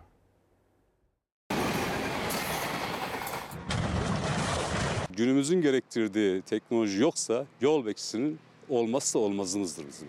Başka çaresi yok. 40 yıllık makinist olan Birleşik Taşımacılık Çalışanları Sendikası Başkanı Hasan Bektaş'a göre olmazsa olmaz ama Ulaştırma Bakanı Cahit Turhan sinyalizasyon gibi yol bekçilerinin de tren hatlarında şart olmadığını savundu. Sinyalizasyon sistemi demiryolu işletmeciliği için olmazsa olmaz bir sistem değil. Yol bekçiliği sistemi ansızın ve ani gelişen durumlarda %100 çözüm olmayacak olup bekçinin geçmesine müteakipte hadiseler meydana gelebilmektedir. Yol bekçileri tarafından yüzlerce belki de binlerce kaza önlenmiştir. 25 kişinin yaşamını yitirdiği Çorlu tren faciasının ardından gündeme gelen ihmal iddialarını CHP'li vekil İlhami Özcan Aygün sormuştu Ulaştırma Bakanı'na. Bakan Turhan yazılı verdiği yanıtla hava şartlarını işaret etti, yol bekçisinin de kazaya engel olamayacağını savundu. Ancak uzmanlara göre hiç de küçümsenmeyecek bir oranda etkisi var yol bekçilerinin. %70, %80 oranında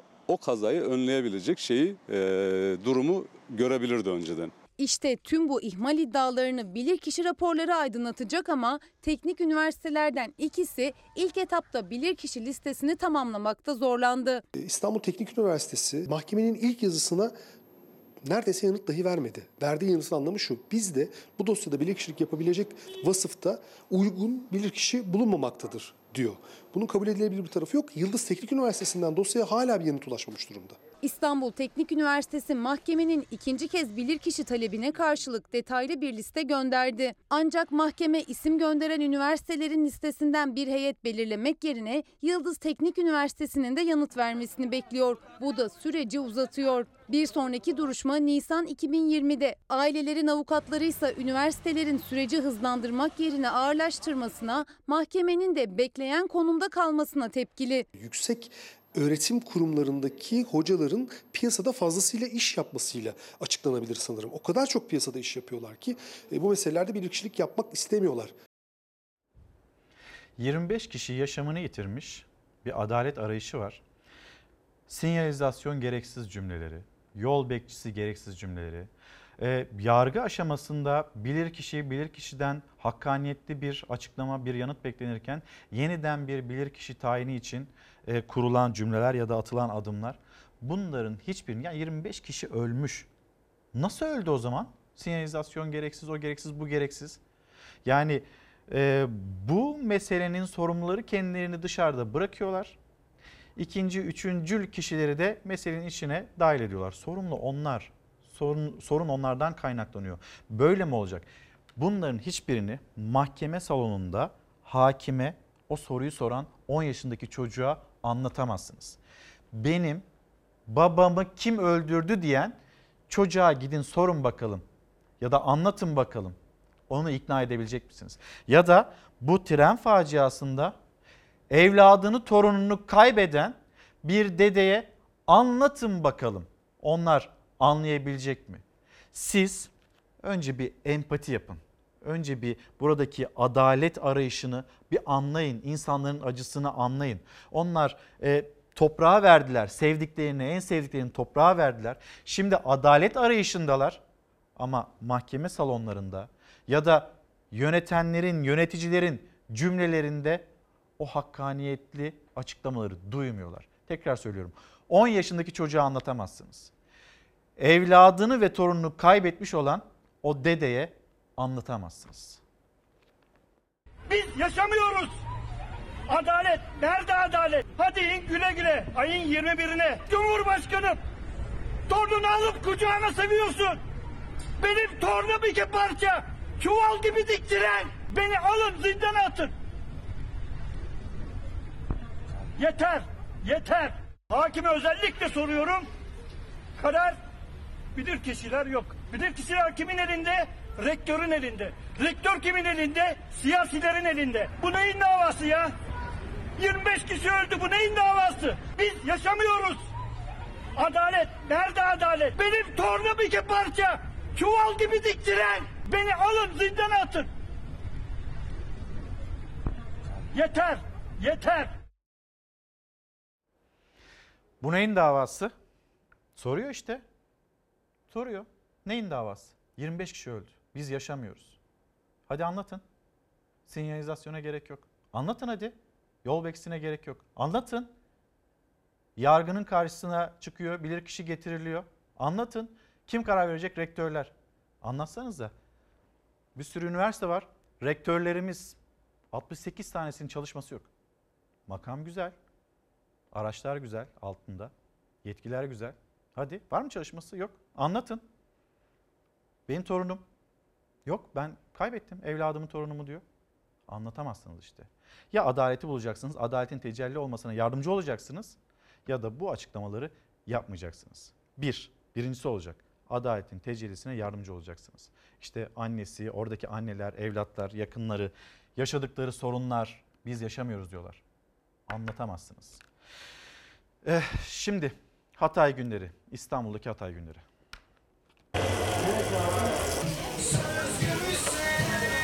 Kağıt kebabı, künefesi, humusu, peynirli irmik helvası Hatay'ın damak çatlatan lezzetleri İstanbul'a taşındı. Türkiye'nin gastronomide en önemli illerinden biri Hatay. Tüm yöresel lezzetleriyle İstanbul Ataşehir'de Atatürk Mahallesi'ndeki fuar alanında hem göze hem de mideye hitap ediyor. Bizim bildiğimiz buğdaydan olan un. Hatay'ın lezzetlerinden kağıt kebabı, tepsi kebabı ve dünyaca ünlü künefesini tatmak isteyenler fuara akın ediyor. Organik Hatay yöresel ürünlerinin de yer aldığı fuar 15 Aralık pazar gününe kadar ziyaretçilerini ağırlamaya devam edecek. Sıradaki haberi biz anlatmayalım. Siz izleyin.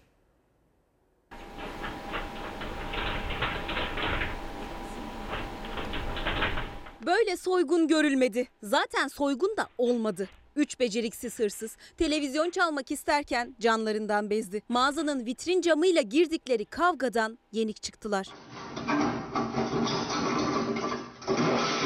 Brezilyalı üç hırsız kendilerince basit bir plan yapmışlardı aslında. Camı kırıp bir mağazaya girecek, duvardaki dev ekran televizyonu çalıp kaçacaklardı. Ne alarm vardı mağazada, ne demir parmaklık, ne de herhangi bir önlem. Ama düşündükleri kadar kolay olmadı. Birinci hırsız güçlükle kırdı vitrin camını, televizyona yapıştı ama televizyon hazırlıklıydı. Teslim olmadı. Hırsız televizyonla kıyasıya bir mücadeleye girişti. İkinci hırsızın işi daha da zordu. Yardıma koştu ama yanlış pencereden girmeye çalışınca kendini yerde buldu. Baktı olmuyor, üçüncü hırsız da girmeye karar verdi. Ama o da pencere engeline takıldı. Güçlükle de olsa arkadaşına yardıma yetişti. Televizyonu duvardan indirdiler ama bu kez de yere düşürdüler pes ettiler. Eğer ayakta durabilselerdi arabalarına binip hızlıca kaçacaklardı ama onu da başaramadılar. Ama mağazaya tam 35 bin liralık zarar verdiler. Polis şimdi 3 şaşkın hırsızı arıyor.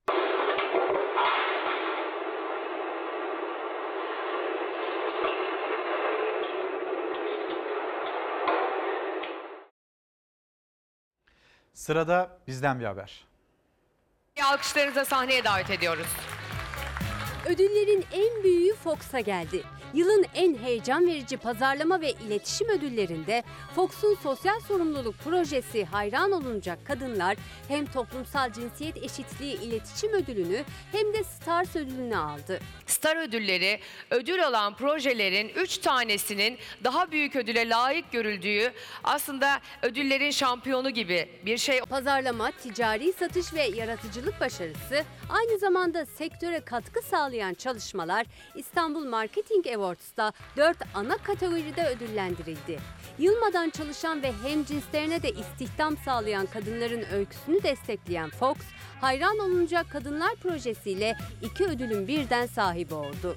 Şimdiki ödülümüz toplumsal cinsiyet eşitliği iletişim ödülü. Toplumsal cinsiyet eşitliği iletişim ödülünü alan proje ödül töreninde Stars kategorisinde de ödül aldı. Yani ödüllendirilen projeler arasında en beğenilen çalışma oldu. Stars dediğimiz, gecenin yıldızları dediğimiz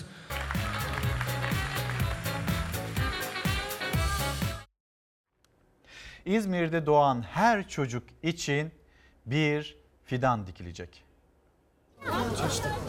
Orman yangınıyla küle dönen alanda fidanlar yeniden toprakla buluştu. Çocuklar büyüklerle birlikte o fidanlara can suyu verdi. Tunç Soyer İzmir'de doğan her çocuk için bir fidan dikileceğini müjdeledi. İzmir'de doğan her çocuk için bir fidan dikeceğiz. Yaz aylarında İzmir orman yangınlarıyla boğuştu. Yemyeşil alanlar siyaha griye döndü. Yanan alanların yeniden yeşillenmesi, ağaca kavuşması için İzmir Büyükşehir Belediyesi bir proje başlattı. Fidan seferberliği düzenledi. Şimdi üzerine toprakla dolduruyoruz tekrar. İzmir'de çocuklarımız fidanlarıyla büyüyecekler ve onlar fidanlarıyla, ağaçlarıyla büyüyecekler. Onlarla beraber ormanlarımız büyüyecek. Orman İzmir kampanyasının ilk fidanları Bornova'da toprakla buluştu. Büyüklerle birlikte çocuklar fidan dikti. Onlara can suyu verdi. İzmir Büyükşehir Belediye Başkanı Tunç Soyer doğan her çocuk için ve hayatını kaybeden her İzmirli için bir ağaç dikileceğini söyledi. İzmir'de doğan her çocuk için bir fidan dikeceğiz. Her vefat eden İzmirli vatandaşımız için de bir anı ağacı dikeceğiz. Onlar da anılarıyla yaşayacaklar. Aysel Hanım günaydınlar. İnsana verilen değer bunu sorguluyor. Tekrar söyleyelim bir ülkede insanların hani bir ülkenin gelişmişlik seviyesini anlayabilmek için çocuklarının, insanların, kadınlarının nasıl yaşam sürdüğünü ve hayatlarını nasıl kaybettiğini görmek, bunu incelemek yeterli. Ve yine bir izleyicimiz de o dedenin acısını kimse anlayamaz demekte. Bir mola verip buluşalım. Efendim bir kez daha günaydın. Çalar Saat hafta sonuna nokta koyma vakti geldi. Memleketin, dünyanın, sizin, bizim gündemimizde ne varsa elimizden geldiğince onları aktarmaya çalıştık. Yarın saatler 8.30'u gösterdiğinde bizler yine bu sıcak gündemle, hararetli gündemle karşınızda olacağız. Kapatırken her zamanki gibi teşekkürümüz sizlere. Bizi izlediğiniz için sizlere çok teşekkür ederiz. Hoşçakalın, yarın sabah görüşürüz.